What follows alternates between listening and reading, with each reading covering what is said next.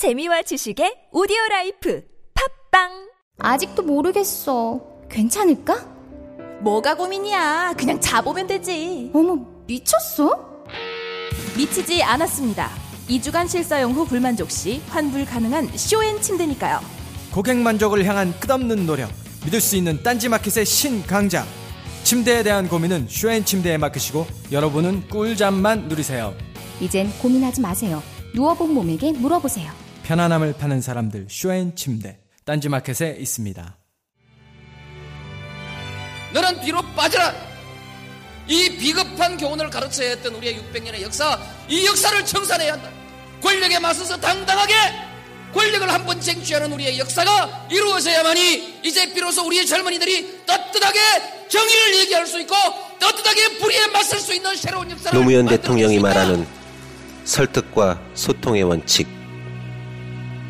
대통령의 말하기 위즈덤 하우스.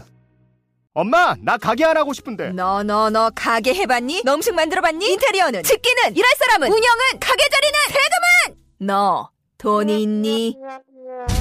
나는 요술램프 몬스터 셰프다. 네가 원하는 모든 것을 들어주마. 맛집의 맛을 똑같이 만들어 주실 수 있어요? 맛뿐만 아니라 돈과 청음의 모든 비법을 알려주겠노라. 야하!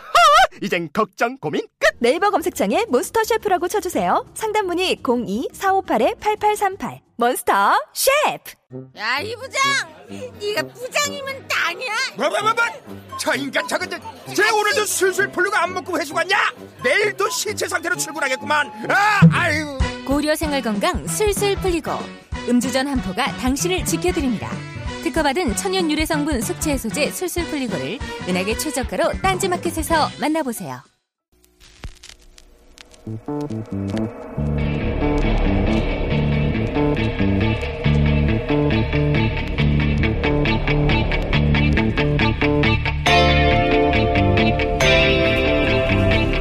안녕하세요. 김호준입니다.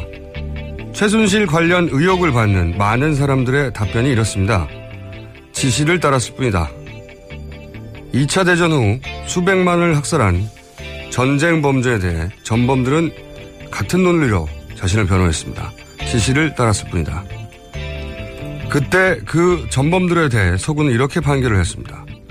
공직을 맡는다는 것은 그 공직이 요구하는 합리적 판단을 할 수 있다는 자질을 전제한다. 그런데 범죄 지시를 그냥 따랐다는 것은 그 공직에 요구되는 자질이 자신에게 없다는 것을 인정하는 것으로 자격 요건의 위반을 스스로 자백하는 것이다. 자격이 없는 자가 공직을 맡아 사회에 중대한 해악을 끼쳤으므로 처벌한다. 이 판결은 이후 서구 법정신의 중요한 기준 중 하나가 됩니다. 이제 다음 달이면 최순실 관련 재판이 시작됩니다. 사법부가 이번 사태를 단순히 법 논리의 관점이 아니라 앞으로 우리 근본을 바로잡을 그런 역사의 관점으로 다뤄주길 진심으로 기대합니다. 김원준 생각이었습니다.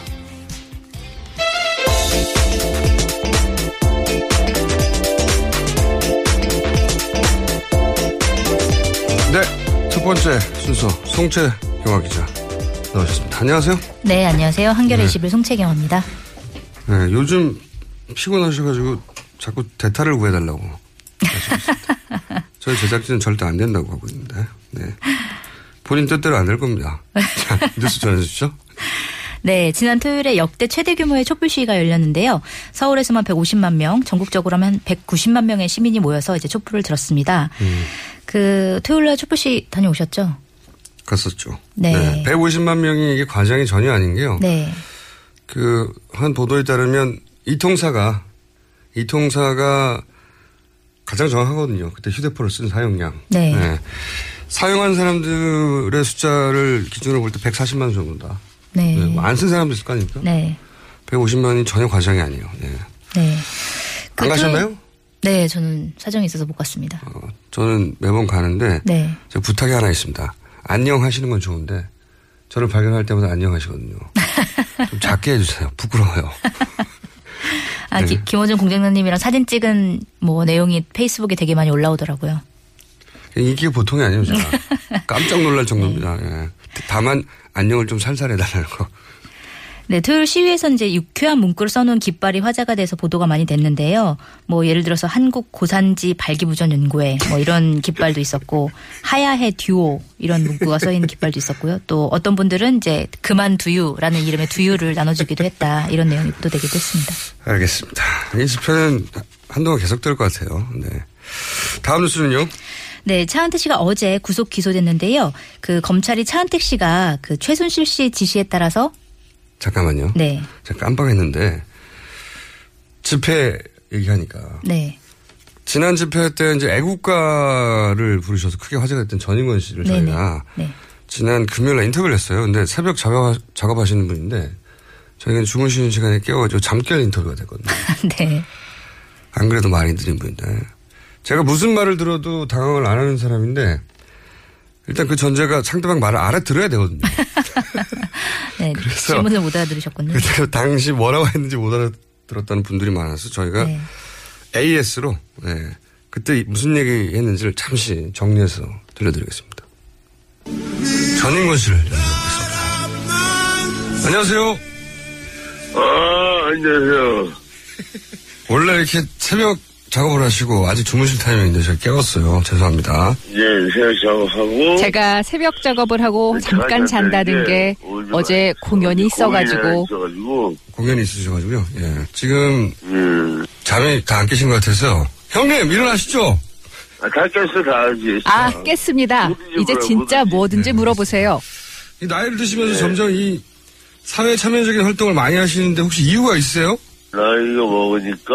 네. 그러니까 나이를 먹으니까 책임감이 더 강해지고 옳은, 옳은 일에 참여를 하고 싶더라고요. 좀 하고 싶고. 그런데 집회하실 때이 박사모 어, 활동하시는 분들이 혹시 때리면 그냥 맞아라. 중간에 이런 말씀하셨어요. 왜 그런 말씀하셨어요? 그래야지 그 친구들이 어 때리다. 그래야지. 그 친구들이 우리가 때려도. 가만히인데 어, 뭐 우리가 할 일이 없어지네 같았어요. 하고 어, 생각하게 될 뭐, 것뭐 같았어요. 막 싸움이 중요한 건 나고 평화예요. 무슨 뭐 박사모와 뭐 싸우게 되면 계엄령 같은 그런 큰 일이 벌어지지 않을까 걱정도 되고. 알겠습니다. 오늘 여기까지 하고요. 저희가 다음에 한 번 더 모셔야 될 것 같습니다. 예, 예. 우리말을 우리말로 더빙한 네. 방송 사상 최초의 사례로 앞으로 길이 남지 않겠는가. 그래서 다음에는 직접 스튜디오에 모시고 좀더 또박또박한 목소리로 하기로. 다음 뉴스 전해주시죠. 네. 네, 차은택 씨가 어제 구속 기소됐고요. 그 검찰이 이제 태한택 씨의 진술 내용을 얘기했는데 최순실 씨의 지시에 따라서 김기춘 전 대통령 비서실장 공관에서 김종 전 차관 등을 소개받았다 이런 내용의 이제 진술을 한 게 밝혀졌습니다. 오늘의 주시 뉴스죠. 완전 주시 뉴스입니다. 네. 그러면서 이제 김기춘 씨 이름도 갑자기 어제 거론되기 시작했죠. 네, 그래서 TV조선 같은 경우에는 이제 김 실장이 당시 그 자리에서 김종 전 차관에게 차은택 씨의 문화융성 계획을 두 사람이 적극 도와주라 이렇게 얘기했다라고 하는 보도도 나왔는데요.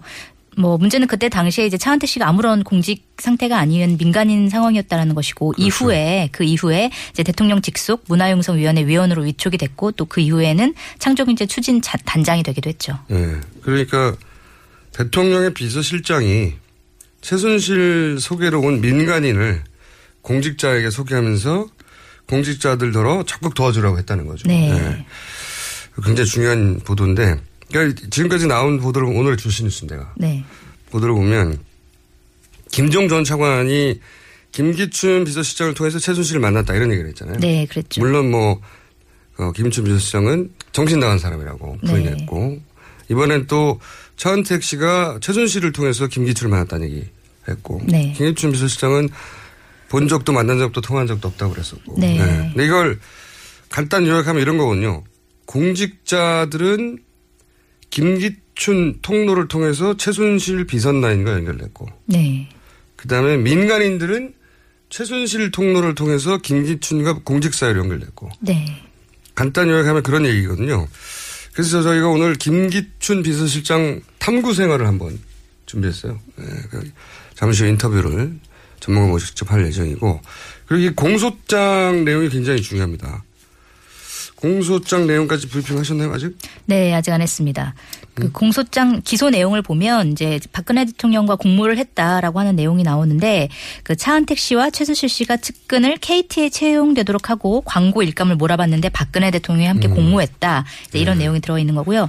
그러니까 뭐 차 씨와 최 씨의 측근들인 두 명이 있는데 이제 그 두 명을 KT에 채용될 수 있도록 직접 박근혜 대통령이 KT 회장에게 연락해라 이렇게 지시를 했다는 거고 그다음에 뭐 광고를 총괄하는 보직으로 변경하라는 내용도 박근혜 대통령이 지시를 했다는 거고 또 KT의 광고 대행사로 플레이그라운드가 선정되도록 지시를 했다. 뭐 이런 내용들이 이제 포함되어 있죠.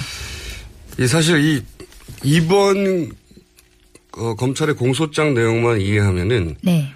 어 도대체 어떤 식으로 이 범죄가 이루어졌는지 아주 자세히 이해할 수가 있습니다. 그래서 제가 어, 오늘의 어, 주시 뉴스를 뽑았는데 기소 내용을 한마디로 하면 최순실 씨가 대기업 광고를 먹도록 어, 대통령이 범죄를 같이 했다. 네. 이런 얘기거든요. 이게 내용을 자세히 보면 완전 조직 범죄단이 하는 짓이에요. 완전히 그대로인데 이게 대기업 광고를 먹기 위해서 총 세 차례 시도를 합니다. 네. 이들이 어떤 시도를 하냐면 첫 번째로는 포스코의 계열 광고사가 있었어요. 네. 포레카라고. 근데 이걸 이제 포스코가 매각을 하려고, 하려고 했거든요. 팔으려고 하니까 이 회사를 인수해야 되겠다. 여기서부터 시작이 됩니다. 이 대기업 광고를 먹어야 되겠다는 시도가. 네. 첫 번째 시도가 이제 회사를 하나 만들죠. 모스코스라고. 회사를 만들어 시도를 했는데 이게 신생 기업이다 보니까 자격이 안 되는 거예요. 대기업 계열사 광고사를 먹, 먹는데. 그래서 실패하고 이두 번째 시도를 어떻게 하냐면은 그 포스코 계열사를 우선 협상 대상이 된 회사 네. 중소기업체가 네. 있었죠. 컴투게더라는 회사가 네. 이 포스코 계열사를 우선 인수하는 대상이 됐어요. 협상 대상이 조건이 돼가지고. 근데 얘- 이 회사를 협박을 합니다. 어떻게 협박을 하냐면 그 회사의 지분의 80%를 나한테 내. 네. 넘겨. 아무 근거 없어요. 그냥 넘기라는 겁니다. 그냥 협박이에요. 그리고 대신 당신은 2년간 바지 사장을 해라. 이렇게 했더니 당연히 거절하죠. 네. 거절하자 이제 송송각 컨텐츠 진흥원장이 나섭니다. 네. 협박을 했죠. 묻어버린다. 네. 이렇게 표현했더니 묻어버린다. 그리고 세무조사로 회사를 없애버리겠다. 그래도 거절했어요. 이 협박의 근거는 아무것도 없습니다. 그냥 내놓으라는 거예요. 이게 완전 깡패 강도죠. 네. 그렇게 했다가 이것도 안 되니까 3차 시도를 합니다. 여기서 굉장히 체계적인 이 사기꾼들이 하는 짓을 합니다. 어떻게 하냐면 첫 번째가 회사를 하나 만들어요. 최순실 씨가 실소유주인 회사를 하나 만듭니다. 네. 그런 다음에 두 번째 단계에서 대기업의 광고 담당자를 자기들 사람을 꽂는 거예요. 그렇죠. 네. 그리고 세 번째로는 그 담당자를 통해서 광고를 먹는 겁니다. 이게 3단계거든요. 근데 그 과정에서 대통령의 공모가 대단히 구체적이고 직접적으로 이거 빠져나갈 수가 없어요. 예를 들어서 어 1단계 때 그 이렇게 합니다. 대통령이 대기업의 광고 담당자를 두 명을 취직을 시키라고 직접 말을 해요. 네. KT에. 예, KT에 두 사람 이름을 정확하게 적시하면서 이 사람을 KT에 채용하라고 네. KT 회장에게 말하라. 라고 안정범 수석에게 말합니다. 네. 안정범 수석이 그 유명한 다이어리에 백팩이 적어가지고 실제 KT 회장이 연락해서 두 사람을 채용을 합니다. 그리고 두 번째 단계가 뭐냐. 일단 취직이 됐잖아요. 네. 그런 다음에 그 사람들을 광고 총괄로 직무를 변경하라. 그렇죠. 보직을 변경하라고 사회사 사기업에다가 그래서 또 안정범 수석이 전화를 합니다 KT 회장에게 이 두 사람을 광고 담당으로 바꿔주세요 바꿨어요 또 그 다음에 뭐냐 그 다음에 대통령이 이 최순실 씨 회사 있지 않습니까 임의로 세운 네. 그, 플레이그라운드. 네, 그 회사를 KT 광고 대, 대행사로 선정하도록 하라 네. 이렇게 아 이게 구- 대통령이 구- 구체적으로 한 말이에요. 하라. 그러자 안정범 수석이 또 KT 회장에 전화합니다. VIP 관심 사항이니 이 회사를 KT 광고 회사로 선정을 해라. 그랬더니 KT 회장이 무슨 힘이 있습니까? 이 회사를 선정해야 되는데 실적이 없잖아요. 네. 실적도 없는 회사가 선정이 된 거예요. 심사 기준을 바꿉니다. 자기들의. 그 광고 대행사 심사 기준을 바꿔가지고 그 다음에 선정을 해요. 그런 다음에 광고 7건 연달아 수사합니다. 우리가 초반에 차은택 씨 관련 회사가 이상하게 실적도 없다가 대기업 광고를 몰아서 받았다고 했잖아요. 네. 이렇게 한 겁니다. 이렇게 대통령이 누구를 취직을 시켜라, 그 사람 보직을 바꿔라, 그 회사의 광고 대행사를 바꿔라, 이 지시를 구체적으로 했다는 겁니다. 그걸 안정모 수석은 또 VIP 관심사항이라고 회장한테 계속 전화를 하고. 이거는 말이죠. 대통령이 국가 경제를 위해서 했다. 선의로 했다. 이렇게 해, 해명이 안 되는 거예요. 그렇죠. 네. 무슨 두 명이 광고 보직을 바, 광고 담당자로 바꾸는 게 무슨 국가 경제가 무슨 상관이 있습니까, 이게. 이거는, 그리고 하필이면 그렇게 바꾸라는 회사가 최순실 씨 회사고. 빠져나갈 수 없는. 이게 무슨 대통령이에요, 이게. 네. 제가 익숙해졌다고 생각하다가도 네. 이 공소 내용을 자세히 읽어보다 보면 화가 나, 다시 분노가 치닙니다. 이거는 사기꾼 집단이에요. 완전, 와, 이 공소장을 기억하시면은 자세히 읽어보세요. 이건 정말 사기꾼 집단이 하는 짓입니다. 여기에 공범으로 적시했다는 거죠. 네, 그렇습니다. 뭐이 사건 하나만 이해하면 이때까지 다른 모든 사건이 어떻게 이루어졌는지 그림이 그려져요. 완전히. 아, 흥분다네요, 또. 다음 뉴스 전해주세요.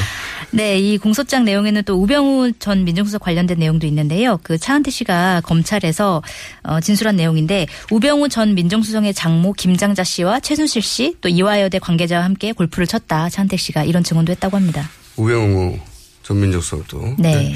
저희가 이제 검찰 수사 제대로 되냐 이 바로미터 중에 하나가 김기춘 비서실장과 우병우 민정수석이 수사를 받는자 제대로 그거였는데 이제 이름이 거론되기 시작했네요. 네.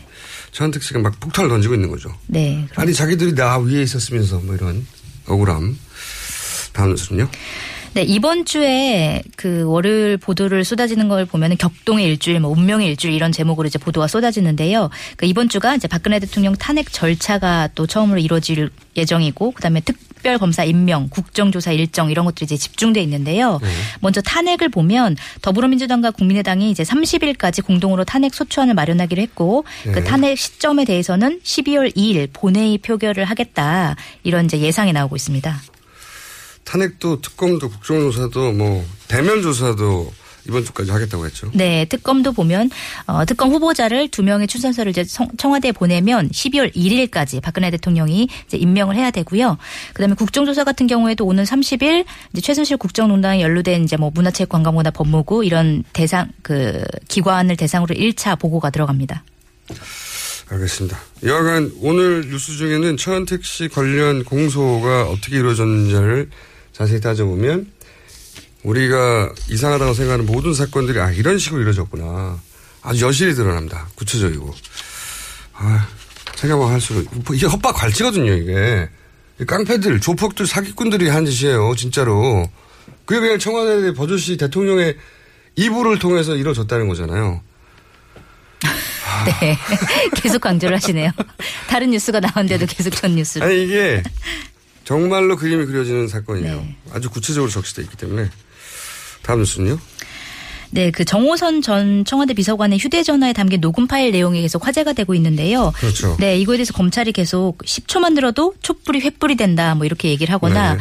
또뭐 이 내용이 알려지면 대한민국 망한다, 대통령은 끝장이다. 음. 뭐 어떻게 대통령이 이 정도로 무능할 수가 있냐, 뭐 이런 내, 게 검찰이 얘기를 하면서 도대체 이게 무슨 내용인지에 대한 논란이 계속 나오고 있습니다. 네, 찌라시도 돌고 있고 네. 아마도 이제 갑을 관계가 최순실 박근혜 두 사람의 갑을 관계가 여실히 드러나는 대한 내용이 아니겠는가. 네, 그래서 뭐 채널A 보도를 보면 최순실 씨가 사실상 박근혜 대통령에게 국정을 지시하고 박근혜 네. 대통령이 그 지시를 따르는 정황이 담겼다. 뭐 이렇게 보도가 나오기도 했죠. 대통령의 직접 지시를 받는다고 생각하는 검사들이 충격을 받는 거죠. 네.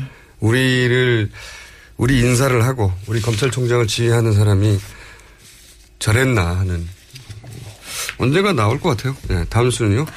네, 박근혜 대통령의 전 주치인 서창석 서울대 병원장이 26일에 긴급 기자회견을 열었는데요. 뭐 청와대에서 구입한 약제, 뭐 약품 구입에 관해서 주치의로서는 알 수 없었다 이런 입장을 이제 밝혔고요. 뭐 비아그라 관해, 관해서는 근데 뭐 남미 순방과 관련해서 경호원과 수행원이 고산병으로 고생했기 때문에 다량 구매했다 이렇게 밝히기도 했습니다. 자기는 잘못이 없다는 거죠. 네. 근데 저는 이, 이 해명들을 어, 전적으로 신뢰할 수 없는 게 이전 주치 있잖아요. 네. 이병석 세브란스 원장. 이분이 뭐라고 그랬냐면 대통령이 태반 주사 이런 주사지를 놔달라고 했는데 자기는 이게 검증되지 않은 거라서 거절했다고 그랬거든요. 네. 그렇죠. 그러면서 그렇다 그, 그 태반 주사를 놔달라고 해서 거절했다. 요 얘기만 봐도 청와대 3명 태반 주사 뭐 100억 주사 이런 게 경호실 건강을 위해서 그랬다. 이게 거짓말이라는 게 드러나죠. 그래서 주치의한테 그렇게 욕을 했었단 말이죠. 주치는 거절했고. 그리고 나서 또 뭐라고 그랬냐면 자기가 거절을 하자 그 누굽니까 김상만 씨 네. 차원병원 출신의 지금 주사제하고 연결돼 있는 이분이 대통령에게 그런 주사제를 주사한다는 사실을 자기도 들어서 알았다. 네. 이렇게 얘기했거든요. 그러니까 거절한 사람도 주사를 맞는다는 건 알았어요. 네. 근데 이 서창석 대통령 주치는 자기는 아무 상관없고 몰랐다는 거잖아요. 네, 그렇게 얘기했죠. 예. 심지어는 자기가 있을 때 주사제가 두 배가 많이 들어왔는데, 그러니까 전임은 거절했는도 알았는데, 그뭐 거절했다는 얘기도 없고, 자기 때 주사제가 훨씬 더 많이 들어왔는데 아무것도 몰랐다는 건 저는 이건 신뢰가 굉장히 떨어지는 해명이다 이렇게 생각이 들고 서창숙 서울대 병원장 나오니까 생각이 나는 게 있습니다. 뭐죠? 김치 냉장고. 네. 김치 냉장고를 이제 최순실 김치 만 먹었다고 해서 거기 김치 냉장고를 이상하게 사서 들어간 건 침대 세개막 김치 네네네. 냉장고 나왔잖아요. 초반에 나왔던 의혹 중에. 네. 김치는 주방에 두면 돼요. 청와대 주방에. 좋, 좋습니다. 뭘 김치 냉장고를 따로 사요. 저는 이게 이 엄청난 양의 주사제하고 관련이 있는 게 아닌가. 네, 그런 얘기들이 많이 나오긴 했죠. 주사제를 보관하기 네, 위해서. 보관용이 아닌가. 네. 갑자기 의혹이 연결돼서 해결, 추론이 가능하다. 두 번째는 이제 침대 세 개가 들어갔잖아요. 네. 이 청와대가 침대 세 개를 이렇게 산 건 처음이에요. 그 이전에 대통령들 자녀들 많았어요.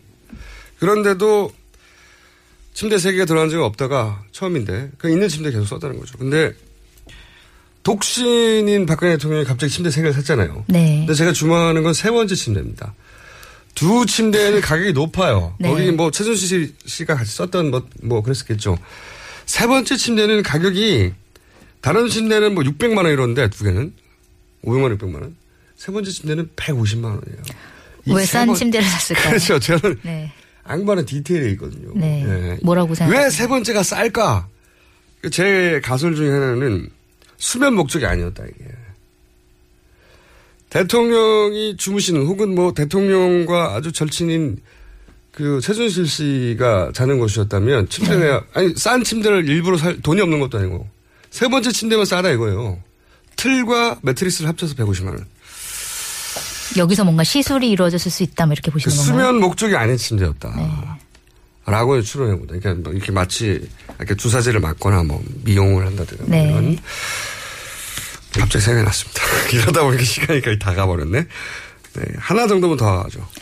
네, K스포츠 재단이 기업 출연금으로 구성된 재산 288억 원 가운데 절반 이상인 157억 원을 저축보험에 이제 가입한 사실이 확인됐습니다. 또 하나의 해먹는 방식이 드러나죠, 여기서. 네, 근데 문제는 이제 계약을 할 때 피보험자가 그러니까 최 씨의 최측근으로 되어 있다라는 점이죠. 그러니까 이런 겁니다. 회사가 회사 이름으로 보험을 들었는데 직원이 그 돈 타가는 사람으로 돼 있다는 거예요. 네, 근데 그 맞습니다. 직원이 그 최 씨 최측근 네, 박아무개 씨. 게다가 어, 법인 재산 절반 이상을 보험에 때려넣습니다.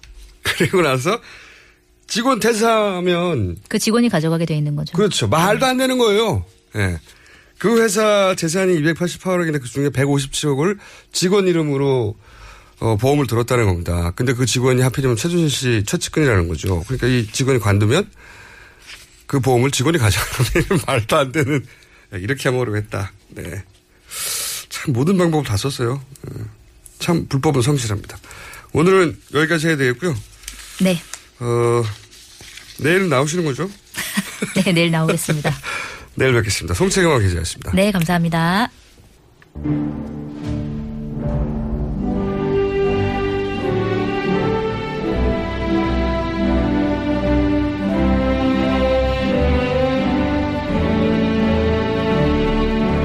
친애하는 국민 여러분 많이 하십니까? MB만 인사 올렸습니다. 마 하루가 멀다 하고 충격적인 뉴스가 쏟아져 나오는 요즘 우리 국민 여러분 다들 어떻게 지내고 계시는지 참 궁금합니다. 저희 MB 한때 막 국정을 책임지고 이끌었던 사람으로서 지금의 이런 뭐 상황에 대해서 참 심대한 뭐 부채 의식을 만들고 있다. 그런 저는 확신을 막 가지고 있는 겁니다. 그 참 요즘 이런 말씀들 많이 하십니다. 어? 구간이 맹갈이다. 국민 여러분, 구간 여기 있습니다. 구간 MB, I'm here, hi, hello, 까꿍. 아, 고맙습니다. 이래 또한 대를 해줘. 아이, 고맙습니다. 아유, 왜 핸들 잡으셔야지. 운전하다가 박수 치시면 안 되지. 고맙습니다. 저는 이래 될지 알고 있었습니다. 이거 분명히 엔간해도 나를 다시 찾는다. 그런 확신, 뭐 저는 갖고 있었습니다. 저는 확신을 갖고 있었습니다. 여러분, 옛말 틀린 거 하나 없습니다. 구간이 최고인 겁니다. 구간이 맹간이에요. 행만한 동생 없고 장도 오래 묵은 것이 맛있다. 여러분, 준비된 VIP 시켜만 주신다면은 이 한 번 다시 한 번 이 민족과 참 이 나라를 위해서 다시 한 번 참 불사를 각오가 돼 있다는 것을 여러분 꼭 좀 마 알아주셨으면 막 고맙겠습니다. 참 애쓴다. 깜짝- 아이고. 왜 나오셨어? 뭐 나도 곧 예. 그치, 그치, 꼭되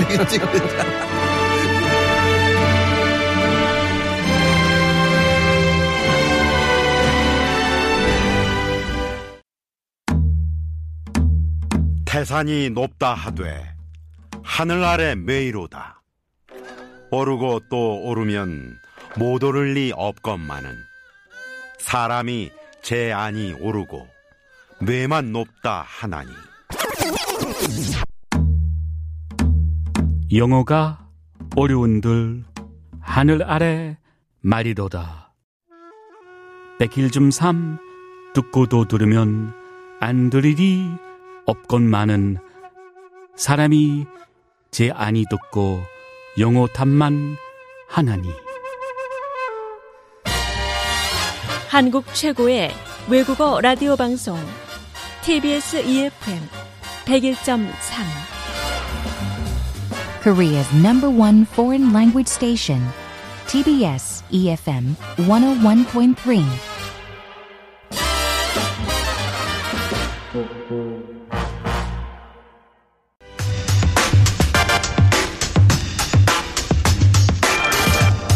네, 김어준 뉴스공장 월요일 첫 인터뷰 시간입니다. 최순실 정국 이후에 언론에 가장 많이 거론된 이름 중 하나지만 검찰 조사는 단 한 번도 받은 적이 없는 김기춘 전 대통령 비서실장. 오늘은 현대사의 주요 장면마다 계속 이름이 거론되는 이 김기춘 탐구를 해볼까 합니다. 네. 작년에 집필한 역사와 책임이란 책을 쓰시면서 김기춘 전 비서실장 관련해서 아예 한 챕터를 따로 떼어내서 정리를 하신 성공에 대해 한원구 교수님 나오셨습니다. 안녕하세요. 예, 안녕하십니까. 네. 1년 후에 이런 일이 벌어질 줄 알고 그렇게 쓰신 거예요? 아이고, 설마 이런 일이 일어날 줄 알았겠습니까? 책을 쓰셨는데, 역사와, 역사와 책임입니까? 예, 예. 작년에 쓰셨는데, 아예 챕터가 따로 있어요. 그러니까 한국사의 주요, 예. 어, 역사적 사건들을 정리하다가 김기춘 장이 따로 있습니다, 장이. 근데, 아니, 왜 그렇게 챕터를 하나 떼서 한 사람에게 할애를 하신 거예요? 아, 이제 실은 이게 그 신문에 두 면으로 실렸던 글인데요. 네. 그 이제 기자들하고 같이 술자리를 하다가 김기춘 얘기가 나와서 그 사람이 어떤 사람이냐를 이제 쭉, 쭉 얘기를 했더니 네. 어, 그 얘기를 글로 안 쓰고 뭘 하느냐 해서 이제 그날 밤에 들어와서 쓰기 시작을 했는데 네.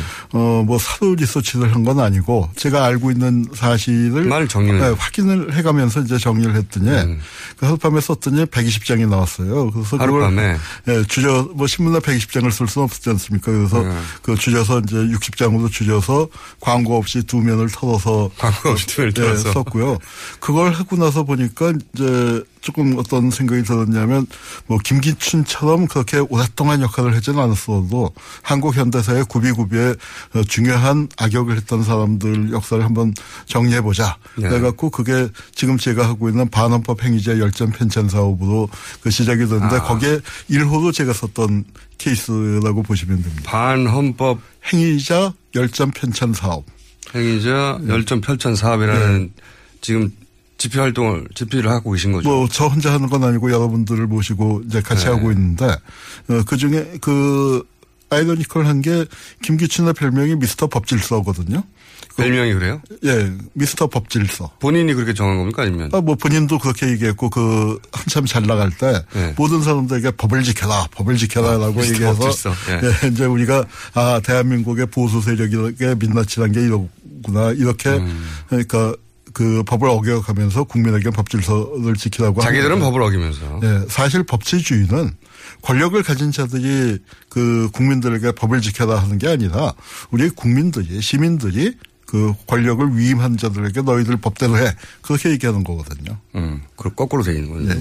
자, 그러면 아내가 기자들도 김기춘 전 비서실장에 대해서 궁금해하고 본인도 아, 이 사람 한 장을 챕터를 따로 써야 되겠다고 생각할 정도로 여- 이 구구한 역사가 있지 않습니까? 이분의 개인사를 보면 우리 현대사하고 주요한 사건이 다 맞닿아 있는데 첫 번째가 유신 때부터 역할이 시작된다고 하는데 그때 어떤 역할을 한 겁니까 우선? 유신 때는 유신 그 헌법을 김기춘이 이제 아주 젊은 그 젊은 검사. 서- 30대 초반의 그 검사였는데 예. 그 신직수라고 있습니다. 신직수 중앙정보부장 중앙정보부장 출신. 맞아 네. 박정희 시기에 가장 그 장관급만 17년을 지낸 네네. 그 사람인데 거기에 이제 그 발탁이 돼 갖고 어 그 법무장관을 할 때 이 검사로서 신직수를 도와서 아주 그 은밀한 그러니까 아하. 이 이제 그 유신헌법의 구체적인 내용은 박정희가 구상을 했다면 네. 그걸 법 조문화하는 작업을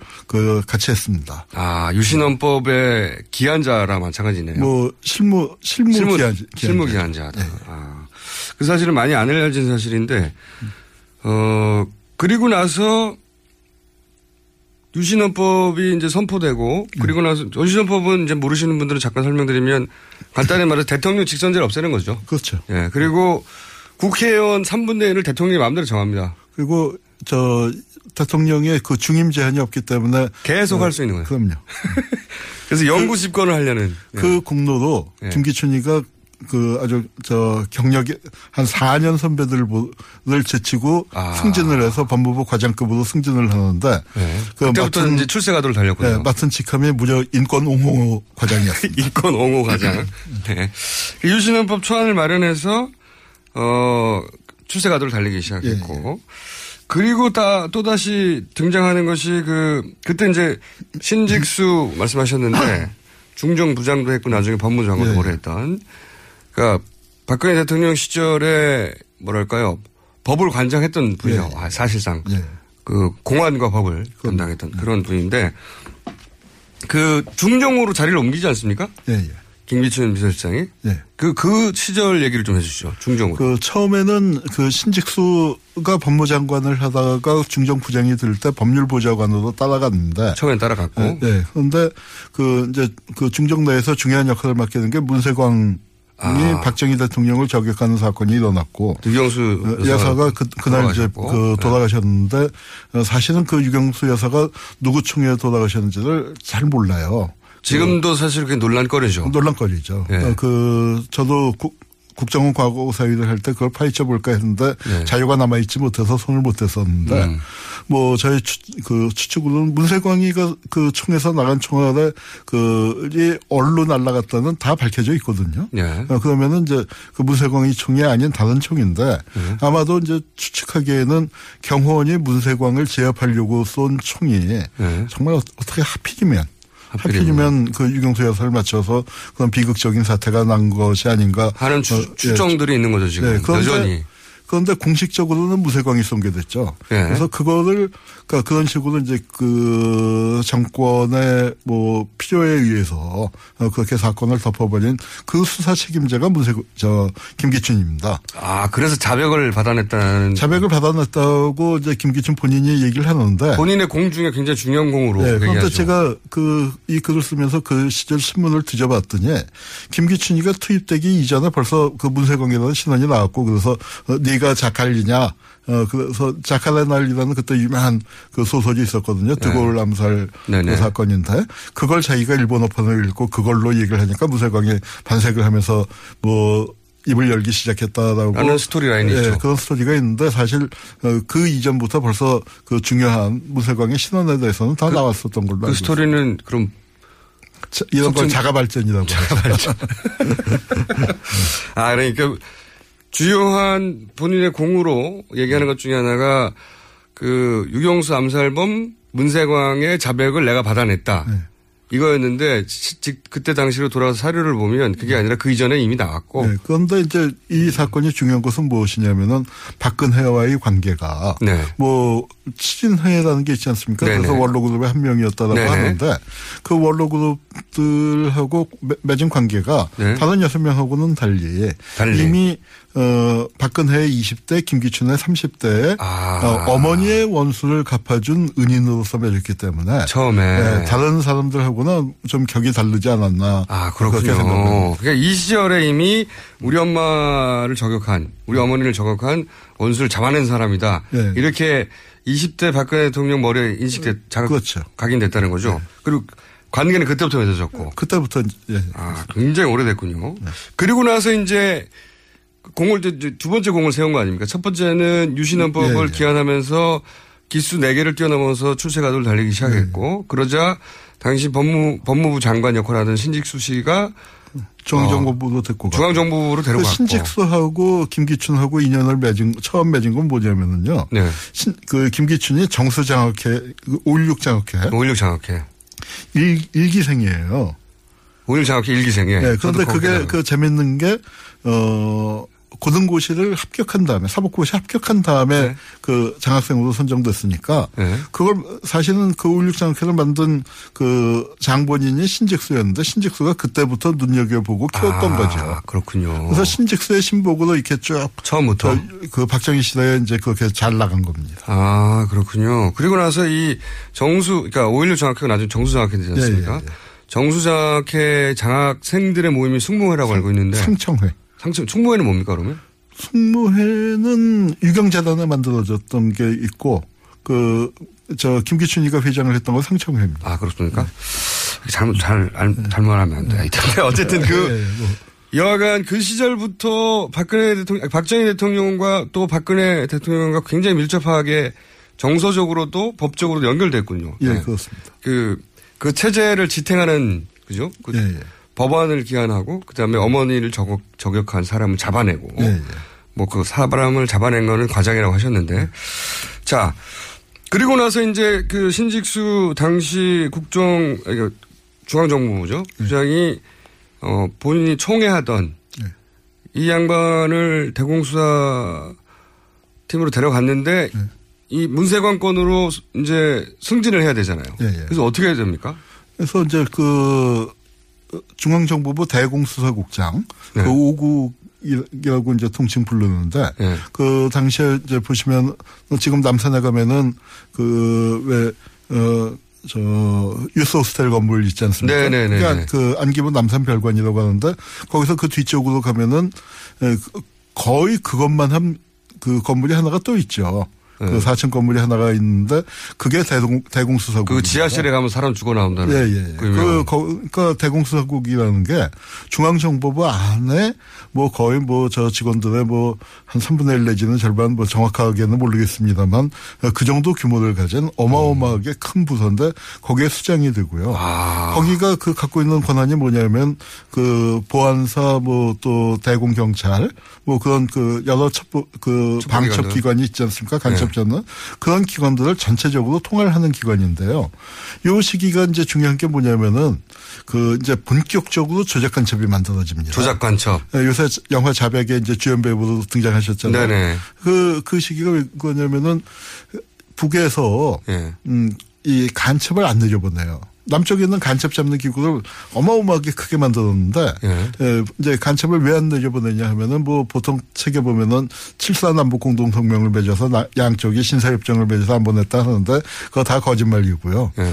그러니까 간첩으로 주로 북에서 내려보내던 사람들이 누구냐면 그, 육- 그 한국 전쟁 때 의용군으로 월북한 사람들인데 예. 시간이 벌써 한 20년 지나니까 어, 내려와서 적응이 안 되고 어리버리하단 말이에요. 예, 예. 우리 저 그녀들 모르면 간첩이란 말도 있고 그 친구들끼리 얘기하다가 뭐그 맥락 못 잡고 엉뚱한 얘기하면 저거 간첩 아냐 뭐 그러던 시절 있지 않습니까? 음. 네네. 그래서 가- 그렇게 되니까 이 간첩을 보내봤자 소용이 없으니까 간첩을 못 내려보내는데 간첩을 안 보내는 거는 대한민국 안보에 굉장히 중요한 게 그 좋은 이- 일이지만 이득, 이득이 되는 일이죠. 네, 그런데, 그런데 뭐냐면 간첩을 잡는 사람들의 직업 안보에는 job security에 이제 결정적인 문제가 생기니까 안 내줘 보내면 우리가 만든다가 돼요. 그래서 이 간첩의 성격이 50년대 60년대에는 보면은 주로 Made in North Korea인데 70년대 김기춘이가 대공수사국장을 맡으면서부터는 Made in South Korea, Made in Japan 재일 그렇죠. 동포하고 납북어부하고 이런 거 잡아다가 뚜들겨패서 조작 간첩 만드는 바로 그 시기에 원조입니까? 네, 원조입니다. 이때 참, 참 흉악한 짓을 한 거죠. 이때 유명한 사건 많아요. 재일동포 유학생의 대략 한 전체 10% 정도가 다 간첩이다. 네. 그래서 최근에 뭐 19년간 간첩으로 그 수감돼 있던 분들 한 10여 명이 최근 그 모조리 무죄 판결 받고. 예, 예. 근데. 그분들 예, 그분들이 다 이때 만들어진 분들이거든요. 그렇죠. 그러니까 중앙정보부가 한 것도 있고 보안사가 한 것도 있지만 그 사실 그런 모든 것의 통제를 중앙정보부 대공수사국이 했던 겁니다. 그때 김기춘 현 아니죠 전 비서실장이 대공수사국장으로 대공수사를 총괄하는 분이고 예, 그렇습니다. 그래서 최근에 영화들이 김기춘 비서실장을 찾아가서 간첩 조작 사건 피해자들 관련 인터뷰를 하려고 계속 하는 거죠. 이게 이게 출발이다. 그런데, 그런데 이 정말 머리 좋은 양반이 하시는 말씀이 기억이 안 납니다. 예, 그 답변은 기억이 안 된다는 네. 거고요. 그런 다음에 이제 전두환 시절에는 등용이 제- 제대로 못 됐던 것 같고요. 그죠? 그게 그 이제 70년대 후반에 네. 어떤 사건이 있었냐면은 어 전방에서 대대장이 월북을 하는 큰 사건이 대대장이 있었어요. 월북을 하는. 예. 그러니까 대대장이면 웬만한 작전 계획을 다 알고 있는 사람인데 네. 그러니까 뭐 군의 초비상에 걸렸고 이 사건을 조사해 받아 했더니 알고 보니까 사단 보안대에서 이 대대장의 약점을 잡고 너무 갈구니까 이제 못 견디고 월북을 했다 이- 이렇게 됐거든요. 그러니까 학사가 갈구니까가 뭡니까? 네? 아, 그, 그 군, 군대 얘기를 하다 보니까 그래, 그래야죠. 그래서 이제. 네. 아, 그, 기분 좋아. 어, 그렇게 되니까. 네, 딴지 용어가, 딴지 일보의 용어를 좀 썼습니다. 네. 어쨌든 괴롭히니까. 네, 예. 괴롭히니까 이제 그 월북을 했는데 그렇게 되니까 이제 보안대를 전반적으로 손을 받아 하는 지시를 내려서 보안대를 어, 김기춘이 이제 그 작업을 했습니다. 아, 군 보안대를 손봤는데, 아, 그게 보안사를. 손봤죠. 보안사를 손봤는 게 전두환 전 대통령이 거기서 기분이 나빴군요. 보안사. 아니, 손. 그러고 나서 이제 한 2, 3년 지난 다음에 어, 전두환은 아마 그 뒤에 보안사령관을 맡았을 거고요. 네. 그 사건, 이제 12.6 사건이 나고 나니까 이제 보안사가 중앙정보부를 이제 정말 그 손보는 정도가 아니죠. 뭐 네. 그런 시기가 돼서 그 보안사에서 중, 중정을 접수하면서 김기춘이 어딨어 하고 찾았다는데 아. 그때 그 몇 달 전에 정말 그 김기춘의 어떤 뭐 생명의 은인이라고 할까 평생의 은인인 신직수가 법률특보로 가면서 김기춘을 청와대 법무비서관으로 데리고 갔어요. 다시. 그때 만약에 중정에 있었으면은 뭐 거기서 인생이 끝났을 텐데. 어, 그래서 이제 그거는 같이 운도 좋은 분이군요. 어, 면했는데 네. 이제 전단위가 정식 집권을 하고 나니까 찬밥을 먹게 되고 그때 재미있는 게 왜 박철원 있지 않습니까? 박철원. 네. 박철원한테 충성 그 충성 편지를 보냈고 살려달라고. 그래서 잠깐만요. 누가 거야? 그. 김기춘이 김기춘, 어, 비서실장이, 전 비서실장이. 오공 때 찬밥을 먹고 있으 찬밥을 먹고 있으니까. 먹, 으면서 이제 옷을 벗어야 할 처지가 되니까 네. 그 박, 박철원에게 당시에 오른팔이죠. 네. 네. 어, 뭐 오른팔까지는 아니지만 굉장히 중요한 그 네. 역할을 하고 있었는데 그럼 한참? 후배인데 예. 이제 김기춘한테 그 박철원한테 싹싹 그 살려달라는 편지를 보냈고 아, 그건 팩트입니까? 그 박철원 회고록에 나와 있습니다. 아, 박철원 그, 회고. 그 회고록에서 그런 얘기를 없는 걸 지어서 했을 리는 없죠. 네. 그리고 그 박철원이 그래서 허화평한테 어, 얘기를 잘 해갖고 옷을 벗는 것은 면하게 해줬다. 이제 아. 그렇습니다. 그런데 대신 그렇지만 보안사 쪽에서 제일 찍혀 있는 사람이다 보니까 그 오공화국 내내 계속 찬밥 그렇죠. 물마다 먹었는데 이게 또 전화위복이 되는 게 뭐냐면은요. 노태우. 노태우 정권에 들어서면 최고의 과제가 오공청산이었잖아요. 그렇죠. 그러니까 검찰 중에서 어, 똑똑하고 그런데 50때 찬밥 먹은 사람 누구냐 해서 김기춘이가 검찰총장이 되는 겁니다. 대단한 생명력입니다. 왜냐면. 제가 예. 표현을 뭐라고 했냐면은 어 아마도 그저 그러니까 김기춘이 한국 현대사의 주요 장면마다 나오는 거는 네. 꼭 영화 포리스트 검프 같아요. 예, 그 장면 장면마다 등장을 하고요. 그다음에 그 생명력으로 얘기한다면 바퀴벌레가 울고 갈 생명력이 아닌가 생각합니다. 제가 한 말 아니고요. 네. 명예훼손은 본인이 나가시기 바랍니다. 하여튼 생명력이 대단하네요. 네. 다시 또 살아나서 법무부 장관이. 법무장관이 아예. 됐죠. 거- 검찰총장을 그러니까 최초의 임기제 검찰총장이고 임기를 마쳤어요. 그러니까 노태우 정권이 들어서자 검찰총장으로 컴백을 했고. 예, 예. 그리고 나서 이어서 또 법무부 장관을 하고 완전한 부활이네요. 그러니까 그게 이제 약간 텀이 있는데 그 텀 사이에 중요했던 건 뭐냐면은 그 공직을 떠났잖아요. 예. 그런데 아침 9시면은 넥타이 메고 가방을 들고 2층 서재로 출근을 했다가 아. 12시에 내려와서 점심을 앞두시고 1시에 다시 출근을 했다가 6시에 퇴근을 해서 그때 비로소 넥타이를 풀렀다는 이제 그런 전설이 어. 남아있어요. 저는 그런 캐릭터가 그 의회 문제 7시간 있지 않습니까? 네.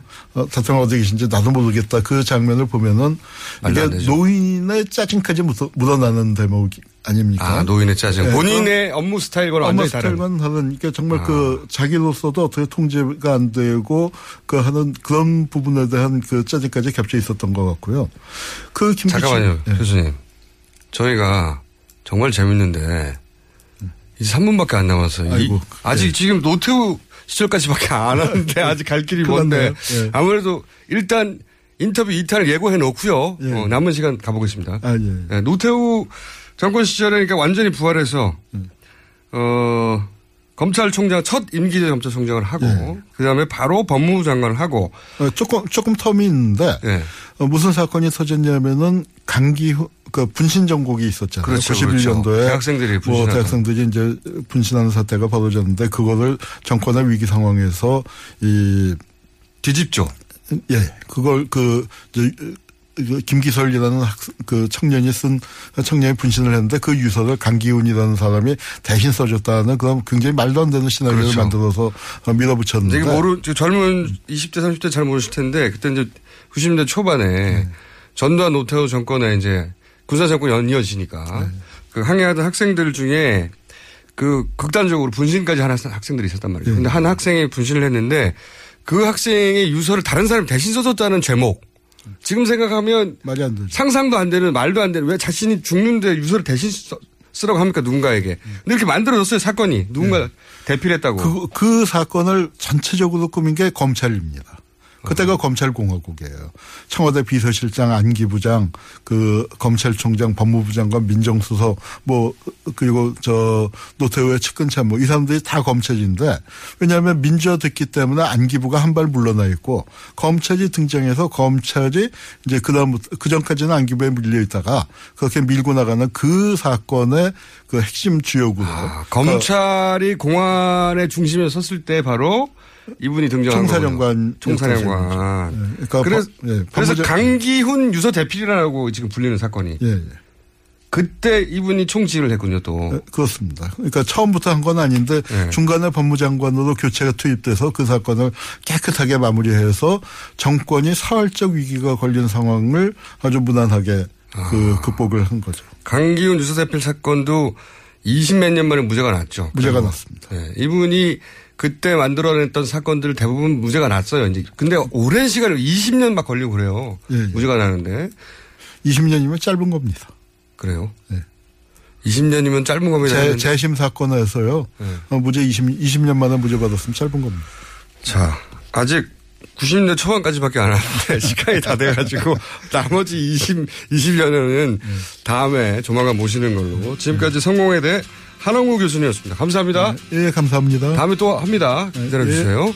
3부에서 뵙겠습니다.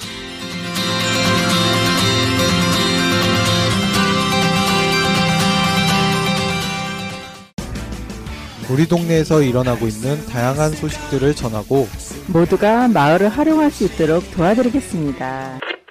제가 인터뷰한 결과에 의하면 네. 면목동 지금 우리가 미디어번 주변에도 거의 다 배발. 동네 얘기, 친구 얘기, 세상 돌아가는 이야기 모두 나눌 수 있는 마을 미디어 팟캐스트. 마을 미디어 팟캐스트 참여 방법은 검색창에 서울 마을 미디어 지원센터를 검색하시거나 전화 02-3141-6390, 3141-6390으로 연락 주시면 됩니다. 여성 여러분, 골반이 삐딱하면 허리가 아파요. 아, 아랫배가 나와요. 골반이 바로 서야 건강도 아름다움도 바로 섭니다. 바디로직을 입으세요. 토크밴드의 입체적인 탄력이 틀어진 골반을 바로잡습니다.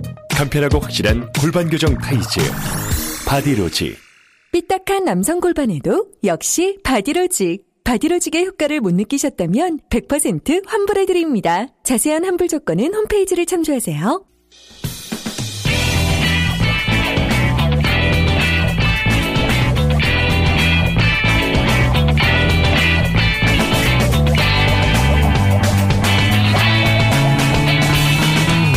김어준의 뉴스 공장.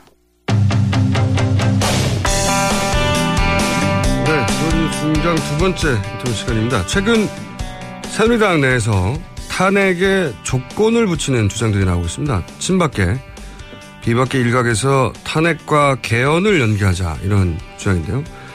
이 문제 새누리당 하태경 의원 연결해서 짚어보기로 하겠습니다. 안녕하세요, 의원님. 예, 안녕하세요. 하태경입니다. 네, 의원님은 이제 새누리당 내에서 가장 먼저 대통령 탄핵으로 가야 한다 이렇게 주장하신 분 중 한 분인데 예. 요즘 탄핵 개헌 연계 주장들이 있어요. 이게 친박의 경우에는 탄핵 말고 원포인트 개헌을 하자. 예를 들면 대통령 임기를 뭐 내년 2월, 3월 이런 식으로 헌법을 고치면 되지 않냐 이런 주장이 있는데 어떻게 생각하십니까? 그러니까 그건 사실 탄핵 하지 말자는 이야기랑 비슷해요. 왜냐하면 그 지금 이제 탄핵 추진하는 측에서 네. 개헌을 안 받으면은 탄핵 안, 안 하겠다는 거- 안 하겠다고 한 입장을 밝힌 거 아니에요. 그렇죠. 그러면은 네. 예, 네, 탄핵하는 측에서는 그 조건을 안 받아들이는 상황에서 발의를 했을 때 네. 통과될지 확신할 수가 없잖아요. 그렇죠. 러면 탄핵 발의를 못 하는 거죠. 네. 그래서 지금 시기에 조건을 탄핵에 어떤 조건이라도 조건 붙이는 사람들은 뭐 사실 뭐 박근혜 편이라고 봐도 됩니다. 음. 강력히 응징해야 됩니다. 강력히 의징해야 된다. 그러니까 탄핵, 강력히 응징해야 됩니다. 지금 어쨌든 국가 혼란을 최대한 빨리 수습하라는 게 국민의 명령인데 예. 이러저러한 조건 붙여가지고 복잡하게 만드는 사람들은 예. 지금 어쨌든 국민의 편이 아니라고 봐야 됩니다. 음, 친박은 왜 그런 아이디어를 냈을까요? 그러니까 탄핵을 막을 수가 없으니까 어쨌든 최소한 명예롭게 물러설 방안을 만들어 보자 이런 이유였을까요? 친박뿐만이 아니라 네. 그 비박 일각에서도 그런 이야기가 나오고 있고 지금 친박에서는 오히려 조용해요. 친박에서는 아 오히려 예 오히려 이제 비박은 친박이 아닌 쪽에서 나오고 음. 비박계에서는 조금 내용이 다르더라고요. 예를 들면은 뭐 내년 4월에 국민 투표를 실시해서 어, 그러니까 내각제나 뭐 이원 집중부제로 권력 체제를 개편하면 대통령직이 없어지니까 그만큼 임기가 단축되니 해결된다. 그래서 어이 개헌을 탄핵과 같이 가야 된다 이렇게 주장하는 거지 않습니까? 이것도 마찬가지로 그러니까요. 뭐 그것도 마찬가지죠. 왜냐하면은 문재인 대표 측이나 지금 그런 개헌을 못 받아들이겠다는 거 아닙니까? 네. 그러면 이제 예를 들어 문재인 측이 탄핵 발의를 하면 예. 개헌 못 받아들이니까 탄핵 발의도 동참 못 하겠다고 이야기하는 거거든요. 예. 그러니까 저도 사실 내각제 개헌 지지자긴 한데 네. 탄핵 끝내고 이야기하면 되잖아요. 그러니까 이걸 아무래도 탄핵이라고 하는 그 큰 물결이 있는데 이 찬스를 이용해서 개헌까지 같이 밀어붙이겠다 이런 의도 아니겠습니까? 그러니까 너무 과도한 욕심이고 네. 이게 개헌을 하기 위해서라도 탄핵을 빨리 끝내야 돼요. 예. 만약에 개헌을 섞어버리면 탄핵도 이, 이 지금 그, 어, 그 이제 복잡해지기 때문에 탄핵이 늦어지고 이러고 그 또 한 가지는 탄핵에 개헌 불순물을 섞으려고 하면 예. 국민들이 그 사람들 좋게 보겠습니까? 음. 때문에 그분들이 나중에 개헌을 추진하려고 그래도 이 사람들은 항상 어떤 정치적 계산을 하고 음. 어, 국가 중대사를 논의하는 사람들이라는 인식이 바뀌기 때문에 네. 개헌 추진 세력에도 굉장히 안 좋은 카드입니다. 그러니까 탄핵은 탄핵이고 이걸 자신의 정치적 이해득실하고 결부시켜서 개헌으로 연, 연결하려는 건 이건 정략적이다. 정신 못 차리고 있다. 이런 말씀이네요. 그러니까 조건부죠, 조건부. 네. 주장은 할 수 있는데 자꾸 조, 조건부로 하자고 하는 것은 굉장히 정략적입니다. 탄핵을 야당이 얻어내려면 개헌도 같이 약속해라. 뭐 이런 조건부잖아요. 말하자면. 예, 그렇죠. 자꾸 조건을 거는 거죠. 여기에 대해서 의원님은 잔머리 쓰지 말라. 이런 말씀이네요. 요약하면. 예, 그렇습니다. 예. 그러니까 이 전국을 자기 이익이 되도록 자꾸 잔머리 쓰면 이거 같이 떠나려 간다. 이런 말씀이신 거죠? 예, 그렇습니다. 그렇군요. 근데 또 다른 목소리도 있어요. 이 워낙 그 큰 사안이다 보니까 정진석 원내대표 같은 경우에는 이렇게 주장을 합니다. 어, 12월 2일이나 9일 날 탄핵 처리를 하게 되면 4월에 조기 대선이 되는데 그러면 내년부터는 사실상 대선이다. 이렇게 되면 개헌 동력이 상실이 되, 니까 12월 첫째 주, 둘째 주는 탄핵을 동의할 수 없다. 이런 얘기를 하거든요. 이분이 사실 이번 정부에서 가장 헷갈리는 분인데 이분 주장은 어떻게 생각하십니까? 예, 저도 아예 공개적으로 비, 판했어요 그런 식으로 자꾸 단서를 달게 되면 촛불에 깔려 죽을 거라고. 깔려 죽을 그러니까 예. 그 대선 예를 들어서 4월이나 5월에 빨리 대선하는 것이 국가를 안정화시키는 거예요. 차라리, 예를 들어, 음. 예, 자기가 자기가 지지 지지하지 않는 사람이 대선 대통령 되기 힘들다고 해서 대선을 늦추자. 음. 이런 식으로 이야기하는 것은 국민을 모독하는 거죠. 음. 지금은 예를 들어서 안보 위기가 발생하면 대책이 없습니다. 지금. 네. 얼마 전에 그 11월 13일인가요? 김정은이 그저 서해 최남단을 왔다 갔어요. 거기서 연평도 타격 계획을 승인했어요. 연평도 공격 지령을 내린 거예요. 네. 보통 그러고 과거 천안함 사태를 보면 한 3개월 뒤에 집행을 하거든요. 그렇게 될 때 내년 1, 2월 경에 어떤 북한의 대남 도발이 있을 수 있다는 것인데 대통령 직무 정지를 빨리 안 시켜놓잖아요. 네. 그럼 어떤 일이 발생하냐면 대통령 권력이 회복될 수가 있습니다. 음. 북한이 남쪽을 공격을 하잖아요. 네. 그러면 거기에 대해서 대응 보복 공격을 지시하는 사람은 대통령이 대통령이 통제권을 장악하는 거예요. 국군 통수권자니까, 예. 예, 그렇죠. 그러면 대통령이 그걸 그걸 활용해서 어 북한에 더 과도한 공격을 할 수도 있어요. 음. 그러면 한반도에 아주 심각한 음. 그 전쟁 상황이 발생할 수도 있고 그런 상황에서 민심은 또 바뀔 수가 있죠. 그리고 음. 그 그걸 인정 못하는 국민 다수 국민들과 아, 이런 상황에서는 대통령이 안보 문제를 해결해야 된다고 하는 또 사람들이 늘어나서 네. 우리 사회는 난장판이 될 겁니다. 그러니까 음. 지금은 지금 뭐 평화롭게 시, 시위가 계속 진행되고 있다고 해서 이 시위를 내년 대선까지 계속 하자. 그러니까 길거리 축제를 계속 하자 하야 축제를 예. 이렇게 이야기하는 거는 한반도의 지금 지정학적 위치나 안보 위기 이런 걸 너무 과소평가하는 거고요. 음. 남북 관계에서 어떤 변수가 발생할지 모르기 때문에 네. 빨리 대통령 직무 정지를 시켜야 지금 우리 국가가 음. 아 안정될 수 있다는 겁니다. 그렇군요. 그러니까 자신이 지지하는 사람이 대통령이 될 가능성이 있다고 자꾸 잔머리 쓰면 안 되고 또 이렇게 가다가는 남북 긴장 관계를 역이용해서 대통령이 다시 어, 권력을 잡을 수도 있다. 그거를 국민들이 그냥 놔두겠냐 이러면 대혼란이 일어난다. 이런 말씀이시네요. 네.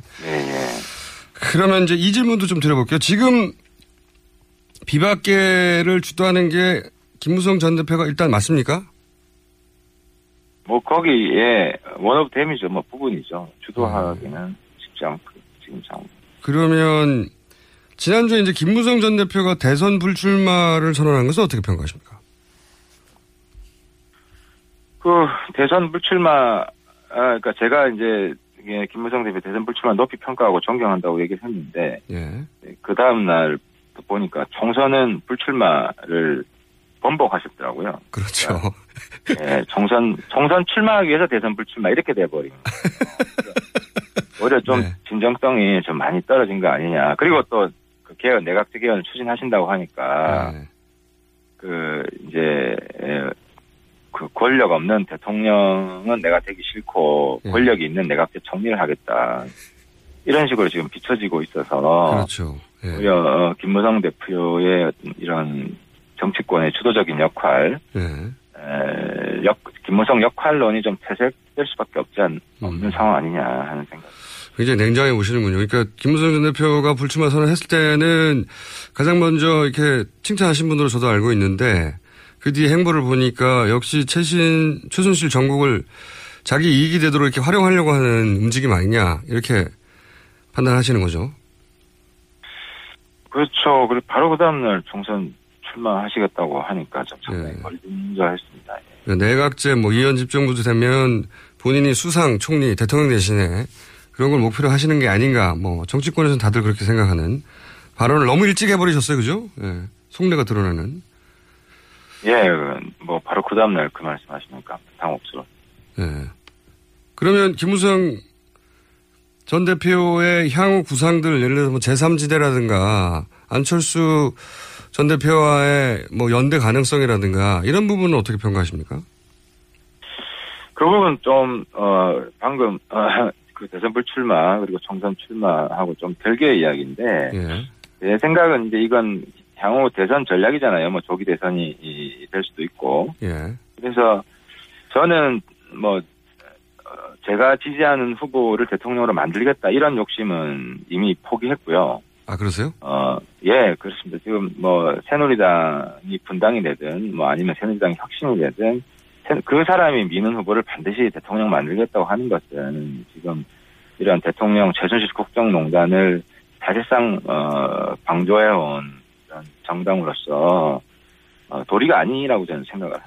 그래서 이제 그런 과도한 욕심은 버려야 된다. 하지만, 좀 최악의 어떤 후보들이 대통령이 되는 것은 막아야 되는 것이 아니냐 하는 생각이 있고 그래서 뭐 입장이 좀 사람마다 다를 수는 있지만 저는 친박 후보, 친문 후보가 돼서는 안 된다고 생각을 합니다. 개인적으로. 쉽게 이야기하면 불통 세력과 내통 세력은 정권을 잡으면 안 된다 하는 것이고 그래서 친박, 친문 저는 개인적으로 친박, 아, 반박, 반문 단일화 운동을 할 겁니다. 반박 반문 단일 운동할 것이다. 네. 예, 그런 연장선상에서 제3지대도 가능한 시나리오다 이렇게 생각하시는 거죠? 예. 그러니까 제3지대라는 것은 어, 뭐 국민의당으로 다 합- 합당하는 건데 그거는 저는 가능하지 않다고 보고요. 예.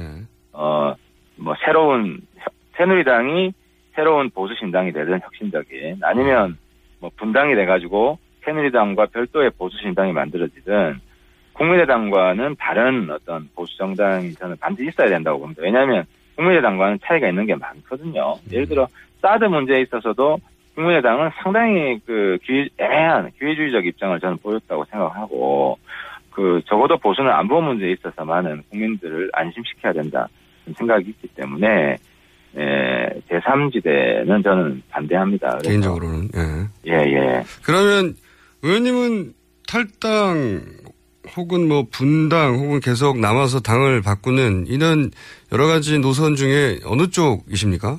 개인적으로? 일단 뭐 탄핵 숫자를 늘리는데 예, 집중해야 된다고 생각하고 지금 당 분위기를 보면 탄핵 숫자가 탄핵 반대보다 더 많을 것 같아요.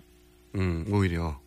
예, 오히려. 그래서 탄핵이 한 과반수를 넘고 하게 되면 탄핵 반대하는 사람들을 좀 당내에서 어, 좀 징계를 한다든지 어쨌든 탄핵 탄핵에 찬성하는 측이 오히려 이제 당론 사실상의 당론이 이- 되면 탄핵 반대하는 측이 소수 측이 될 것이고 그러면 그 소위 말하는 그 절대 친박들 있지 않습니까? 한 예. 10명도 안 되는데 이런 분들은 좀 당에서 제명을 하고 그리고 당의 지도부를 새롭게 에, 구성하는 쪽으로 좀 더 노력을 더 해 봐야 되지 않냐. 아직은 뭐 탈당까지는 생각 안 하시고 계시는 거군요. 예. 예, 어쨌든 탈당은 최후의 선택이기 때문에 좀 신중하게 생각하고. 알겠습니다. 오늘은 여기까지 해야 될 것 같은데 마지막으로 한 가지만 더 여쭤보자면 이게 공개적으로 질문해도 되는 사안인지 모르겠는데 연결한 김에 탄핵 발의에 대해서 찬성표를 던지실 건가요? 아, 탄핵 발의 사인하는 거 말이죠. 예, 예. 근데 그거는 야당이 어떤 전략인지 모르겠는데 예. 탄핵 발의 이후에 사드 배치도 뭐 최순실이 이- 한 거다. 그래서 사드 배치도 탄핵 이후로 어 이런 그 발의안을 노- 내놓으면 네. 저희들이 탄핵에는 찬성을 하지만 어쨌든 조건이 달리는 건안 된다. 예, 예, 이제 그런 발의안에는 이제 보수 입장에서 찬성하기는 좀 어렵죠. 그런 경우에는 그 법사위로 보내가지고 탄핵 이유서를 수정하라고 우리들이 요구를 할 겁니다. 그래서 그 여당 측이 어, 받아들이기 힘든 탄핵 이유를 붙여가지고 발의를 하게 되면 저는 이것도 탄핵을 지연시키려고 하는 거다. 그러니까 탄핵 발의안이 바로 본회의에 부결될 수- 어, 상정될 수가 있거든요. 그러면은 여당 여당 쪽에서 우리 특히 비박 쪽에서 그 합의할 수 있으면 바로 상정될 수 있잖아요. 그걸 굳이 우리가 수용 못하는 이유를 집어넣어서 그 법사위로 넘기려고 하는 건 또 시간 끌고자 하는 거거든요. 여당이든 야당이든 탄핵은 조건을 붙이면 안 된다 이런 말씀이나요? 그냥 잔머리 쓰면서 자꾸 뭐 자기들 정파의 이익을 좀 더 챙기려고 하는 그런 모습 보이면 저는 국민들한테 심판받을 거라고 생각합니다. 알겠습니다. 오늘 여기까지 하겠습니다. 감사합니다. 예, 감사합니다. 네, 지금까지 새누리당 하태경 의원이었습니다.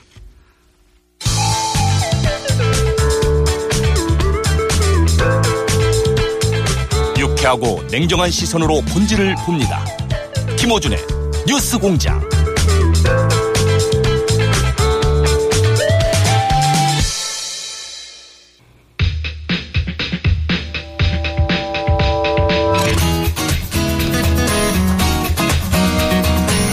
네. 지난주부터 요일을 월요일 옮겼죠. 르몽드 블, 아, 발음 안 돼. 르몽드 디플로마티크 편집장이셨고, 지금 사단법인 인문결 연구소 소장님. 이론 인문학자 소개 굉장히 길어요. 이렇게 안 유명한 분들이 소개 깁니다. 줄여서 하시라니까 왜 끝까지 다 하세요? 임상훈 소장님 나오셨습니다. 안녕하세요. 네, 안녕하십니까. 네. 어, 지난주에는 저희가 굉장히 재밌는 탄핵계의 기운둥이들에 대해서 네. 우리나라 탄핵 사안에 비하자면 굉장히 귀염둥이에 불과한 사람들 그렇죠. 초등학교 했는데. 정도밖에 안 되는. 오늘도 시간이 되면 한 중등 정도? 중등 정도. 네, 네. 우리나라는. 그러면 탄핵계의 세계 신기록 보여 그렇죠. 네. 제가 지금까지 전 세계의 탄핵 사례를 쭉 보는데 네. 우리나라만큼 아, 이만큼 명감, 명함을 내밀 수 있는 이런 탄핵 사례는 아직까지 없었습니다. 세계 신기록 보여. 네. 세계 신기록 보유자 곧 탄생할 것 같습니다. 자, 오늘은 어떤 내용입니까? 네, 뭐 그 매주 토요일마다 집회가 계속 되지 않고 되지 않습니까? 네. 지난주 토요일도 이제 190만이라는 정말 음. 이 지구촌에서 유례없는 어, 대규모 시위가 있었죠. 이거 외신에서 생각보다 굉장히 크게 보도합니다. 네. 외신 탑 기사로 예를 들어서 카스트로 사망 이런 것도 큰 뉴스거든요. 그렇죠. 근데 이 뉴스가 탑으로 그러니까 왜냐- 외신난 탑이 아니라 네. 그 나라의 그 뉴스 탑으로 올라가 있어요. 보통. 그렇죠. 이게 왜냐하면은 이런 사례가 없거든요. 우리 네. 지난주에도 말씀을 나눴습니다마는 어, 서유럽에서 시위를 한다 하더라도 어, 몇만 명이 모여도 분명히 불상사가 나고 네.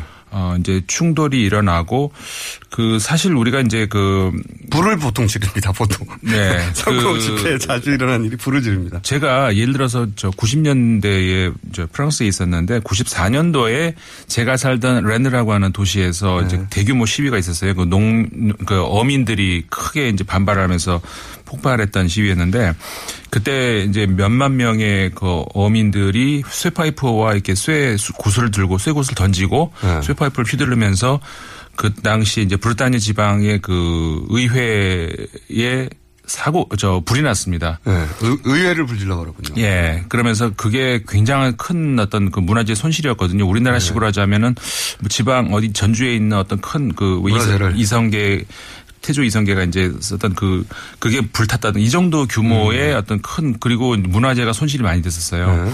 근데 그 사건이 일어났을 때 조사 받은 사람이 단 한 명이었고 네. 그 사람이 누구였을까요? 시위 주동자가 아니었고요. 네. 그 건물 관리인이었어요. 건물 관리를 제대로 못했다는 이유로. 어. 그러면 근데 결국은 2년간의 이제 조사 끝에 그 사람들이 이제 무혐 의미로 풀려났는데 그 정도로 그러니까는 그 왜그그 정도의 문화재의 손실을 입었지만 어 성난 어민들의 어떤 반응 이런 거에 대해서 묻지 않는다는 거거든요. 시가 가진 이유가 뭐냐 그걸 따지는 거죠. 그렇죠. 네, 그리고 사람들이 그렇게 많이, 많이 모이면 의뢰 그런 불상사가 의도치 않게 일어날 수도 있다. 이렇게 그렇죠. 이제 그- 그렇게 흔하다는 겁니다. 그러니까 시위가 일어나면 당연히 그런 불상사가 있는 걸로 너무 많으니까 사람들이 아는데 흥분했으니까. 예. 이번에도 지난주에도 190만 명이 모였는데 연행자 한 제, 제로 0명이 아니었습니까? 예. 부상자도 한 명 없었고 파손도 전혀 없었던 음. 이건 당연히 외신들로서는 희한한 일이다 주목할 수밖에 없죠. 우리가 이제 그 소위 SNS 때문에 중동 지역에서 연쇄적으로 혁명이 일어났다. 그래서 뭐 이름을 많이 붙였잖아요. 그런 대부분의 혁명들이 대부분 또큰 인명 살상이나 손실 함께 따라왔거든요. 그렇죠. 예. 근데 이거는 아마 세계사의 기록이 될 겁니다. 그러니까 이 촛불 시위라고 하는 것이 초 자체가 의미가 그렇지 않습니까? 초를 들고 우리가 폭력을 할 수는 없잖아요. 가만히 조용히 들고 있어야지. 그런 어떤 그 신성 옛날부터 초, 초가 보니까 역사가 굉장히 오래되는데 그 고대 로마 시대 때부터 이제 초 사용을 하면서 우리가 생일 때 촛불을 이렇게 훅 불어서 끄지 않습니까? 네. 이게 이제 로마 시대 때부터 이제 가장들의 생일날 가장이 불던 어떤 그런 의식이었다 그래요. 근데 이제 초를 훅 부는 것이 왜 그랬냐면은 어, 불어야 꺼지잖아요. 세게 불어야. 그 불 만큼 나는 아직까지 힘이 있다. 나는 아직 음. 힘이 있다는 걸 보여주기 위해서 연장자가 이제 이- 부는 거라고 그러는데 그러니까 촛불은 그렇게 이제 불어야 꺼지는 건데 어, 또 이게 쓸데없는 말을 해가지고 더 불지른 국회의원 계시지 않습니까? 그것도 외신에 나왔어요. 그 외신에서 괜히 가만히 있었으면 더 좋았을 거를 더 불을 질렀다.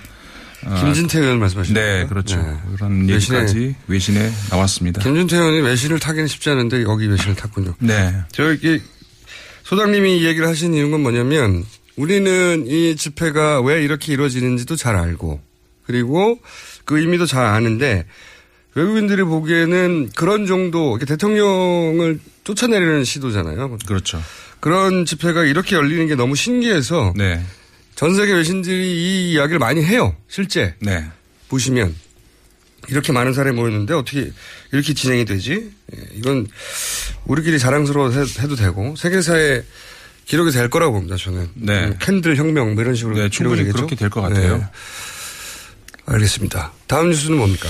카스트로 사망 사건 이제 우리나라 네. 국내 뉴스에도 많이 나왔죠. 워낙 많이 보도가 됐기 때문에 어, 뭐, 간단하게 언급을 해드리겠습니다만은, 지난 20, 현지 시간으로 25일 사망을 했습니다. 그래서, 어, 향년 90세인데, 뭐, 워낙 오랜 기간 동안에, 아, 59년에 혁명을 했죠. 그래서 긴 시간 동안에 어떤 그 독재자, 이런 그, 그리고 이제 북한하고는 혈, 혈- 혈맹 관계였었죠.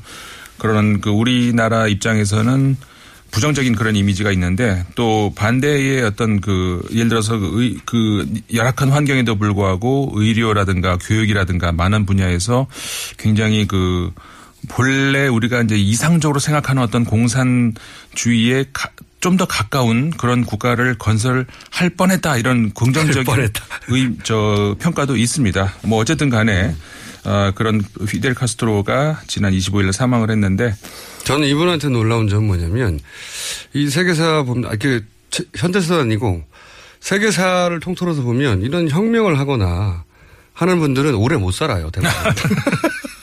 오래 못 살고 그 내부에서 반란이 일어나거나 네, 네. 아니면 뭐 기타 등등의 사유로 대부분 이제 사망하는데 오래 살지 못하고 이분은 천수를 다 누리고 그러니까요. 네, 보통 사람보다 훨씬 더 길게 그리고 특이한 게 보통 그 공산국가에서 사망을 하면 지도자가 사망을 하면 이렇게 방부 처리를 하지 않습니까? 네. 근데 이번에 그 휘- 피델 카스트로는 화장을 하기로 했다 그래요. 근데 그게 좀 특이한 좀 상황이고. 그건 저는 특이하진 않네요. 그래요? 어쨌든 그게 일반적인. 지나치게 길게 사신 분이다. 한편으로는 음. 그런 생각도 듭니다. 자 프랑스 뉴스가 하나 있나요? 네. 이게 뭐냐면은 지금 그 우리나라에서도 좀 관련이 되는데 지금 서울시청 지하 1층에서 이제 한불교 올해가 작년 올해 이 사이가 이제 한불수교 130주년 기념해인데 어, 그걸 맞이해 가지고 이제 행사가 여러 개 있었습니다만은 콜라보라시용 프랑스 나치 부역자들이라는 전시회가 열리는데 collaboration요? 네. collaboration이 이제 불어로 불어로 이제 collaboration인데 colla 영어로 collaboration. collaboration이죠. 어. 우리나라에서도 콜라보 이렇게 많이 쓰지 않습니까? 협력하다 뭐 이런 거. 그렇죠. 우리나라는 이제 좋은 의미로 많이 쓰고 죄송합니다. 그 뭐 아티스트들이 서로 이제 같이 협업할 때. 작업, 작업을 네. 한다든가 그럴 때 쓰는데 프랑스어로 콜라보라시용이라고 그러면은 나치 시대에 나치에 협력했던 아 부역자들 그걸 의미하거든요. 아 그래서 일반적으로 이 단어 자체가 가지는 부정적인 의미가 굉장히 강합니까? 그렇습니다. 그러니까는 오. 아, 물론 이제 다른 의- 맥락에 따라서 달리 해석을 해야 되지만 역사 얘기할 때 콜라보시 콜라보가시용이라 그러면은 나치 부역을 의미하게 되는 거죠. 원어 발음을 한번 해주시죠. 콜라보가시용 이렇게 발음을 하는데 뭐그 워낙에 프랑스에서는 이게 굉장히 강한 어, 역사에서 이제 그런 이야기도 있지 않습니까? 이제 까미가 얘기를 했다고 이제 알려져 있습니다만은 어제의 죄악을 오늘 벌하지 않는 것은 내일의 죄악에 용기를 주는 거다. 참 말도 멋있게 해요. 까미요? 예. 쓸만하네요. 예, 이렇게 그, 그 이제 거의 이런 말까지 있습니다. 지난 과거의 모든 우리의 불행은 우리의 반역을 처단하지 못했기 때문이다. 음. 민주공화국은 관용과 함께 만들어진 게 아니라 범죄에 대한 냉혹하고 엄격함에서 만들어지는 것이다. 음. 보통 우리가 프랑스 하면은 이제 관용의 나라, 네. 뭐 똘레랑스의 나라 이렇게 알려져 있지 않습니까? 하지만은 그 우리가 분명히 알아야 될 거는 우리 한국말에서 우리가 흔히 잘못 오용하는 게 있어요. 왜 틀렸다와 다르다는 거를 네. 오용해서 쓰잖아요. 근데 틀렸다와 다른 건 엄청난 차이가 있지 않습니까? 틀린 그러니까 프랑스 사람 입장에서는 어, 다른 것에 대해서는 관용을 베풀어야 됩니다. 거기에 똘레랑스를 쓰는 것이고 어. 틀린 것에 대해서는 굉장히 우리가 깜짝 놀랄 정도로 냉혹하고 엄격하게 처벌을 하는 나라거든요. 네. 아직까지도 그 나치의 혐의가 있다 싶은 사람들은 아직까지도 잡아내고 제가 이제 상징적으로 작년에가 우리나라도 저저 광복 70주년 아니었습니까? 네. 당연히 그러니까 프랑스도 2차 대전 끝나는 해니까 해방 70주년이 되는 해입니다. 우리나라는 작년 같은 경우에 어떤 행사를 했나요? 과거를 넘어서 미래로 건국절 얘기했죠. 건국절. 그렇죠. 갑자기. 그러니까 네. 과거를 얘기를 안 해요. 덮어버리면 미래로 그리고 어, 하나 된 대한민국 그러니까 역사까지 하나로 만들겠다 뭐 이런 이렇게 연기되는지 모르겠는데 근데 똑같이 그 해방 70주년이 맞았던 프랑스는 뭐를 했냐면 미래를 얘기하지 않았습니다. 또 과거를 얘기를 해요. 음. 70년 전에 우리가 어떻게 그 콜라보아시옹을 통해 가지고 독일에 협력한 자들이 있었는지를 다시 밝 끄집어내고 아주 대규모 전시회를 여는데 지독하네요, 아주. 아주 지독합니다. 그러니까는 우리나라 이번에 그 역사문제 연구소라고 있지 않습니까? 거기서 네. 이제 같이 해가지고 저 시청에서 지금 지하를 이 지하에서 그 전시를 하고 있는데 이번에 보면 새로 채- 새로 나온 자료들도 많이 가지고 오는데 하여간 프랑스 외, 외부에서는 처 우리나라에서 처음 지금 전시회를 하는 거거든요. 어. 그러니까는 생각을 해보십시오. 자기 나 어떻게 보면 자기 나라 입장에서 부끄러운 과거인데 네. 이걸 외국에 가져가서 전시를 할 만큼 아. 과거에서 우리한테의 허물은 끝까지 물, 지- 그, 지- 그 책임진다, 물고 아, 늘어진다. 예를 들면 우리로 치면 친일에 부역했던 사람들이 있는데 그 사람들 명단을 들고, 해외로 나가가지고 전시를 그렇죠. 한다고요. 아예. 그렇죠. 대단하네요. 그러니까 이거는 어, 우리나라에서 그러니까 친일 인사 사전이 나왔지 않습니까? 기껏해야 4,389명 겨우 민간인들 힘으로 정말 어렵게 어렵게 연구원들이 작업을 해가지고 했는데 프랑스 같은 경우에는 나치에 그 연루됐던 사람들 9만 8천여 명을 기소를 했습니다. 기소자만 9만 8천여 명. 그 중에서 9천여 명은 약식 기소로 그냥 바로 처형을 할 정도로 바로 처형이요. 네. 그 당시에 9천 명이요. 네. 그리고 뭐 그것뿐만 아니라 모든 예를 들어서 재벌 혹은 언론까지도 모든 재산을 그, 그 당시에는 르몽드지도 당시 부역했다고 해가지고 아니 르몽드 전에 이제 다른 언론들이 그랬던 것들을 재산 몰수를 해서 르몽드가 역사가 짧아요. 아 그렇군요. 예, 그게 그 제가 잘못 알고 있었군요. 네, 그 우리나라 언론들 메이저 언론들보다 역사가 훨씬 짧거든요. 그 이유가 그런 겁니다. 이제 과거에 부역했던 그 언론들을 재산 몰수를 통해 가지고 그게 뭐 좌파 대통령이 아니죠. 샬러 네. 드골 대통령 당시에 군인 출신의 우파. 예. 아니 우파가 해야 될 일이 그런 거 아닌가요? 맞죠. 예. 네. 근데 우리나라는 그렇게 청산해야 될 대상이 되는 사람들이 대통령을 하거나 그렇죠. 지금도 요직에 있는 사람이 있어서 그러니까 청산을 못 하는 거죠. 그렇죠. 네. 그러니까 그런 역사가 어, 과거에 대해서 우리가 이제 잘못에 대한 관용을 우리는 거기에 대한 관용을 베푸는지 는 모르겠습니다만은 그러니까 그 대통령이 어뭐 물론 이게 개인적인 뭐 평가인지는 모르겠습니다만은 어 누구의 딸이니까 이 플러스되는 어떤 그런 게 많이 있지 않았습니까? 어, 현 대통령도 대통령 당, 대통령 당선됐을 당시에 이 현 대통령의 아버지 사진을 들고 나와서 만세를 부를 그런 시민들이 많았었지 않습니까? 그럴 정도로 누구의 아들, 누구의 딸, 이게 결국은 과거에 대한 청산 없이 계속해서 이제 이어져 내려오는 그런 역사, 그런 비극이 결국 오늘, 오늘까지 보고 있는 거죠. 그렇죠. 어, 그래서 이제 지겹다 그만하자 또는 뭐 화합하여 미래로 나아가자 이거는 기본적으로 청산이 돼야 할 수 있는 이야기인데 그렇죠. 그리고 그 말하는 주체가 거꾸로 그걸 당했던 사람은 모르겠어요. 자기들이 부역한 주체들이 그걸 청산하자고 하니까 저 지겹다 말이 안 그만하자 되는 하는 거죠. 사람이 있으면은 그 프랑스에 한번 여행 갔다 오시라. 근데 프랑스 여행 가서 저기 루브르 보- 저 겉에 보고 그러지 마시고 아 그리고 이제 우리나라 같은 경우엔 올 초였나요? 그 프랑스 그 130주년 기념해 가지고 명품 전시하자 또 이런 걸로 논란이 있었잖아요.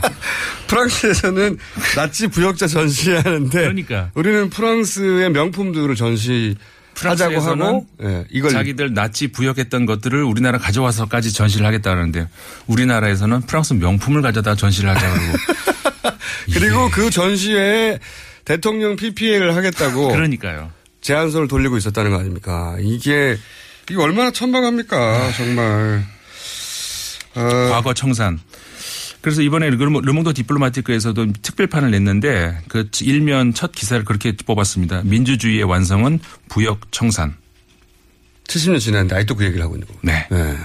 거의 다 한 줄 알았는데 아직도 하고 있습니다. 네. 자, 오늘 여기까지 하겠습니다. 어, 소개말이 굉장히 긴데.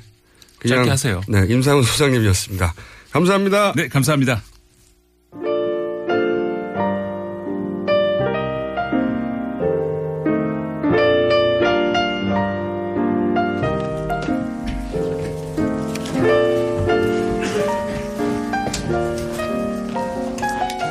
네, AS 시간입니다. 어, 저희 작가진이 방금 뽑아줬는데, 박재영 씨가 전인권 형님 한국어 통역 너무 웃겼습니다. 방송 최초 1등. 제 생각엔 말이죠. 자국어를 자국어로 이렇게 더빙을 한 것은 세계 방송사 최초다. 네. 그러나 전인권 씨가 또 인터뷰를 하면 또 해야 될 거라고 생각이 들고, 제 생각에는 아예 아나운서를 옆에 안 치고 동시 통역을 할까 생각 중입니다. 자, 아 재밌는 분이네요. 4929 번호 쓰시는 분인데, 아무래도 최순실 씨가 로또하고 관련이 있는 것 같습니다. 당체 맞질 않습니다. 최순실 씨가 저희 5천원도 노린 듯 합니다. 네. 정신 차리시고요. 자, 그리고 한홍구 교수님에 관한 문자가 굉장히 많이 왔어요. 예. 클래스가 새롭게 느껴집니다. 이분이 말이죠. 제가 해서 오신 겁니다. 라고 저는 주장하며 언척하겠습니다. 오늘 여기까지 하고요. 내일도 AS가 어, 있을 수 있습니다. 분진절하게 여기까지 하겠습니다.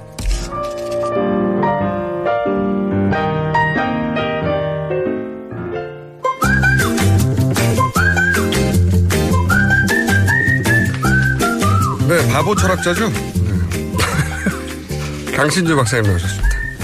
안녕하세요. 네. 오늘 수면 시간이 부족한 듯한 눈빛이. 아, 항상 부족해요. 네. 그러면 전인권 씨와 같이 나오시면 콜라보 콜라보를 시공이 대단할 것 같은데. 네. 아니 전인권 씨그 인터뷰 굉장히 화제가 돼요. 제가 요약본을 봤거든요 인터넷에. 뭐라고 뭐라고 하시는데? 김어 김어준 형님 일어나세요. 진, 그 전인권 우와 우와 우와 우와. 그게 인터뷰 내용의 전체라고. 아니 제가 네. 진짜 상대방이 무슨 말을 해도 당황 안 하는 평생 그래왔거든요. 근데 이제 그러려면 무슨 대꾸를 해야 되잖아요. 네. 일단 상대방이 무슨 말을 하는지를 모르니까 인터뷰 내내 아 훌륭하신 분이에요, 그분은. 아, 근데 내용은 굉장히 훌륭한 내용입니다. 예. 어린 그렇죠. 어린이의 심성을 아직도 유지하는 분이죠. 아, 심플, 심플하시고 아주 그 정직하시고 솔직하잖아요. 네. 그러니까 매번 대답도 으아, 으아, 으아.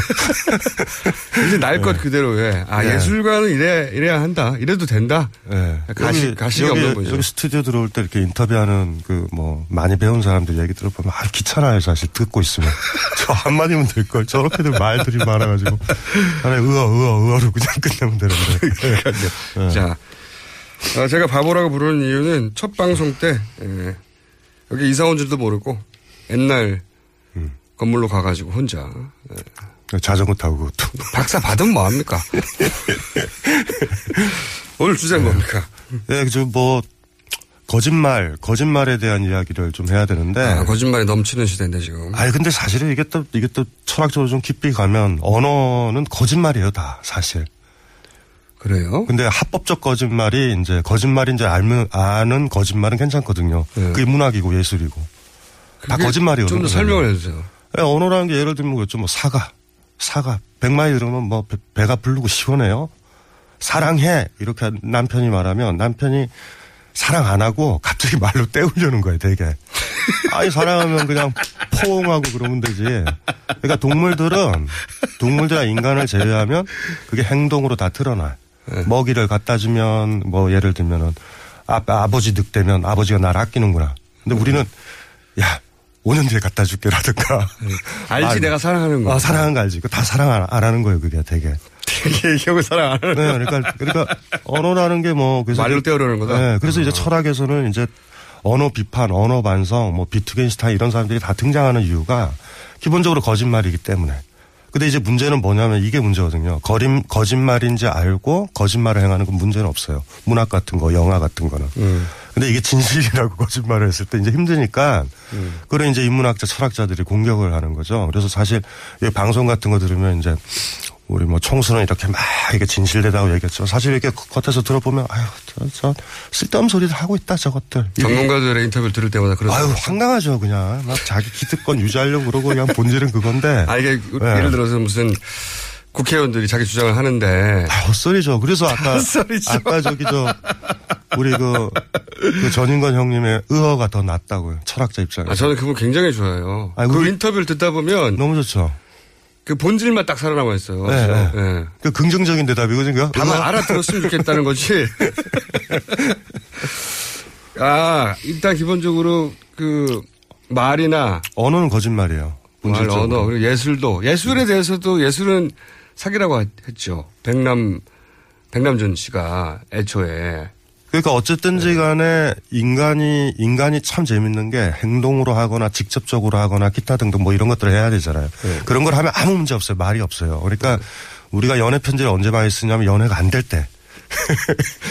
키스하고 포옹하고 이러면 안 해요. 그런 거. 우리는 안 되면 막 글 쓰고 말하고 떠들잖아요. 되게. 그러니까 이제 문제는 박사님도 그러, 그러시죠. 저도 그렇죠. 당연히. 본인도. 네. 그래서 옛날에 뭐 저기 뭐 불교에서만 하더라도 스님들이 무건 수행하는 게 이유가 있어요. 거짓말 많이 하거든요, 스님들도. 음. 결혼도 안 했는데 막 가정상담해요.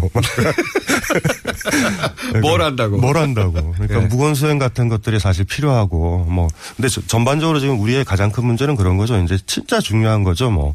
사회 지도자들이 거짓말을 한다는 거. 이거 진짜 심각한 문제거든요. 예전에는 그거를 자기들의 힘으로 혹은 자기들이 동원할 수 있는 기관과 언론으로 덮을 수가 있었거든요. 지금은 이제. 이게 이제 다 들통이 난 거죠, 사실은. 그리고 들통이 나는 속도가 엄청나게 빨라졌어요. 어제 말한 게 내일 들통이 나고 신속하게 시리즈로. 네, 그러니까 지금 뭐 우리가 가장 이제 심각한 게 그런 건데 이게 그 이게 진짜 제가 싫어하는 철학자인데 뭐 주희 같은 사람 주자학 주자학이요? 주자학 있잖아요 주자학 조선조를 지배했던 주희라는 사람을 이제 종교의 어느 나라 사람입니까? 중국 사람이죠. 중국 사람 왜 싫어하세요? 굉장히 보수적이에요. 네. 그러니까 우리나라의 지도층들이 지금 대개는 양아치이기 때문에 왜냐하면 자기 이익 따라서 움직이거든요. 보수라는 건 공동체 가치로 움직여야 되는데 네. 지금은 보수라고 하는 사람들 제가 봤을 때는 99% 양아치들이에요. 이득 따지는 공자가 살았으면 보수 정치인들이 예, 예. 예. 소윤배라고 그랬어요. 소윤배. 소윤배는 자기 이득을 취한다. 이건 정의거든요.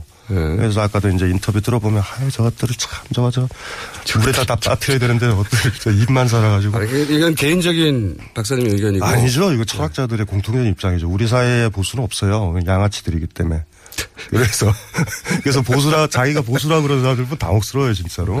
보수면요 체익형 같 은 정도 돼야 되거든요. 박사님의 개인적인 의견이고요. 네. 아니라니까요. 참고로. 이게 철학자들이 하는 그 얘기라니까요. 명예훼손을 안 당해보셔서 그래요. 아, 제가 실명을 인용을 안 하잖아요. 어쨌든 여하간 예. 유학에서 제일 중요한 글자가 말씀 원자에다가 이룰 성자가 들어있는 합쳐진 글자 성자예요. 예. 우리나라에는 그냥 이게 너저분하게 그냥 해석되죠. 성실이라고. 예. 근데 그거에 주자가 제일 중요한 글자거든요. 이게 네. 뭐냐면 성이라는 게 파자를 아까 보니까 말씀원에 이루성자가 붙어 있잖아. 네. 말이 이루어진다요. 어. 저기가 동쪽이다라고 그러면 동쪽이어야 돼.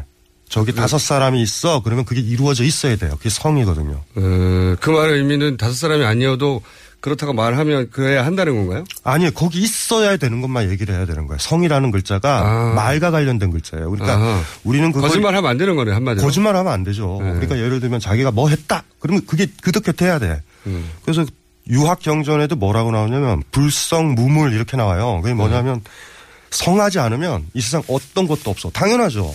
저 동쪽에 그러는데 동쪽에 없으니까 없고 그 말한 사람도 허당이니까 없고 다 없어져요 세계가. 그래서 지금 이제 우리 사회 현재 같은 경우는 이제 이제 최고 지도자서부터 전반적으로 지금 거짓말이 난무하잖아요. 그 진실의 그룹이 지금 시민들밖에 없고 막 정치권들이나 이런 사람들 보면은 마- 말들이 거짓말들 하고 있어요 지금. 핵심이 국민을 위한다 그러지만 자기를 위하는 얘기를 한다던가 자기의 뭐 여러 가지 범죄 행위를 덮는다던가 다 거짓말이잖아요. 그래서 지금 보면서 그나마 좀 희망이라는 거는 이제 시민들 아직도 성실해. 다 그러니까 거기에 모인다? 그럼 모여. 그리고 자기가 주장할 거 있으면 주장해. 이런 거. 그래서 그나마 우리 사회 희망은 성이라는 거를 지도층이 해야 되는데 지금은 시민들이 하고 있어요. 아, 성리학이 원래 지배계급을 위한 지배 원리인데. 지배 원리인데. 실제로 성리학을 실천하는 사람들은 그냥 일반 시민들이다. 아니 면 우리가 보통 정치권에서 계속 그랬잖아요. 공약이 빌공짜를 쓰잖아요. 그 공정할 때 공짜였는데. 근데 지금 보면은 약속을 지키는 사람들 보면은 뭐 이런 거죠. 뭐 토요일 날 와요. 뭐 집회 시위에 와요. 그러면 와. 대단한 사람들이에요. 그러니까 이게 성이라는 글자를 좀 생각하면 이 가치를 생각하면 보수적인 사람이라고 할 수 있어요. 진짜로. 그냥 내가 목, 목에 칼이 들어와도 이 말은 이루어져야 되고 이루어져 있는 것만 얘기하다, 얘기해야 된다. 그래서 주의만 하더라도 아마 주의라는 그 보수적인. 싫어하는 철학자인데도. 예, 여기 딱 국내 왔었으면은 저거 다 거짓말쟁이들이다 저거. 어, 저것들은 저기 특히나 지도자 같은 경우는 많은 사람들이 방향을 정하잖아요. 방향이요, 방향. 방향, 방향. 방향이요. 방, 방향 아니고요. 경상도라서 그래요. 이거 안 되는 발음이 많아요. 저쪽이 동쪽이다라고 했으면 동쪽으로 우리를 보내야 되는데 서쪽이면 어떡할 거예요. 아니 그리고 저쪽이 동쪽이다 해놓고 자기는 서쪽에 혼자 가죠. 문제는. 그러니까 이게 거짓말의 이 수준을요. 예, 지금 이제 우리가 저기 저 뭐라 그러냐면 진실이다라고 얘기해서 그러는 것 같아요. 그래서 차라리 지금 뭐, 뭐, 현직 대통령서부터 국회의원들까지 다 문학자였으면 좋겠어요. 제가 봤으면. 그죠? 차라리. 아, 직업이, 직업이 창작자나 시나리오 작가가 네. 잘했을 것이다. 다 작가들이에요. 저. 오늘도, 오늘도 시나리오를 쓰고 있을 것 같고, 그 다음에 또, 또. 시나리오 잘 써요. 근데 예전에는 그 시나리오를 다 덮어주고 실행하는 그쵸. 사람들이 있었는데, 네. 혼자 실행해야 되는 거예요. 다 뽀록이 나는 거죠. 이게 뭡니까, 제가. 갑자기. 방송 용어가 아닌. 들통이 나는 거죠. 네, 죄송합니다. 그래서, 어, 그래서 이게 보수적 가치지만 그 성자를 잘 음미를 해둬야 되는 것 같아요. 말이 이루어진다. 그게 성실이다라고 너저분하게 얘기하면 안 될 것 같고 그리고 그렇게 말이 이루어지고 이루어지지 못할 말을 하면 안 되죠. 그러니까 예를 들면 검찰의 수사를 받겠다. 그럼 받으면 돼. 그거 바뀌잖아요. 말이 이루어지질 않잖아. 그럼 우리는 그 사람 네. 왜냐면 불쌍- 자기, 예. 본인들이 적어놓은 시나리오대로 안 움직이는 거거든요. 최초로 시나리오가 어긋나기 시작한 때가 음. 제가 보기에는 최순실 씨가 귀국하면서 진단서를 써달라고 그랬어요. 그때. 음. 어, 진단서를 써달라고 그랬는데 공황장애 그걸 거절했단 말이에요. 그동안 사이가 좋았던 음. 병원에서. 애초에는 들어와서 이렇게 휠체어 타고 이렇게 환자로 해서 원래, 그- 원래 그렇게 들어와야 되죠. 네. 거기서부터 어긋나기 시작하고 모두 다 각자 자기가 살길 찾아가면서 이렇게 아수사랑이 벌어지고 우리는 진실을 보게 됐다. 그러니까 뭐 사실 또 어떤 어떤 뭐 다른 면에서 보면 이 작가 능력이 허술하다 이렇게 봐도 되, 되죠. 훌륭한 월- 작가가 원래 아니었는데 예, 예. 그 아무렇게나 대충 써도 그걸 실행해 주는 사람들이 있었던 거죠 밑에서 다 같이 쓸려 내려가야 됩니다. 지금. 진짜 거짓말인데 사실인 것처럼 거짓말을 해야 그게 저기 진짜 거짓말이잖아요. 그 능력이 상당히 떨어지는 것 같아요. 그리- 그러니까 사실 우리 같이 평범한 사람들한테도 금방 금방 금방 금방 아까 그 전문 용어로 얘기했잖아요. 그 뽀록 난다고 그래서 되게 금방 금방 알고. 네, 들통. 예. 자 벌써 시간이 다 됐어요. 듣고 보니 별 얘기 아니었네요. 강신주 박사님이었고요. 오늘 여기까지입니다. 예, 내일 다시 고맙습니다. 뵙겠습니다. 예. 김원준이었습니다. 안녕.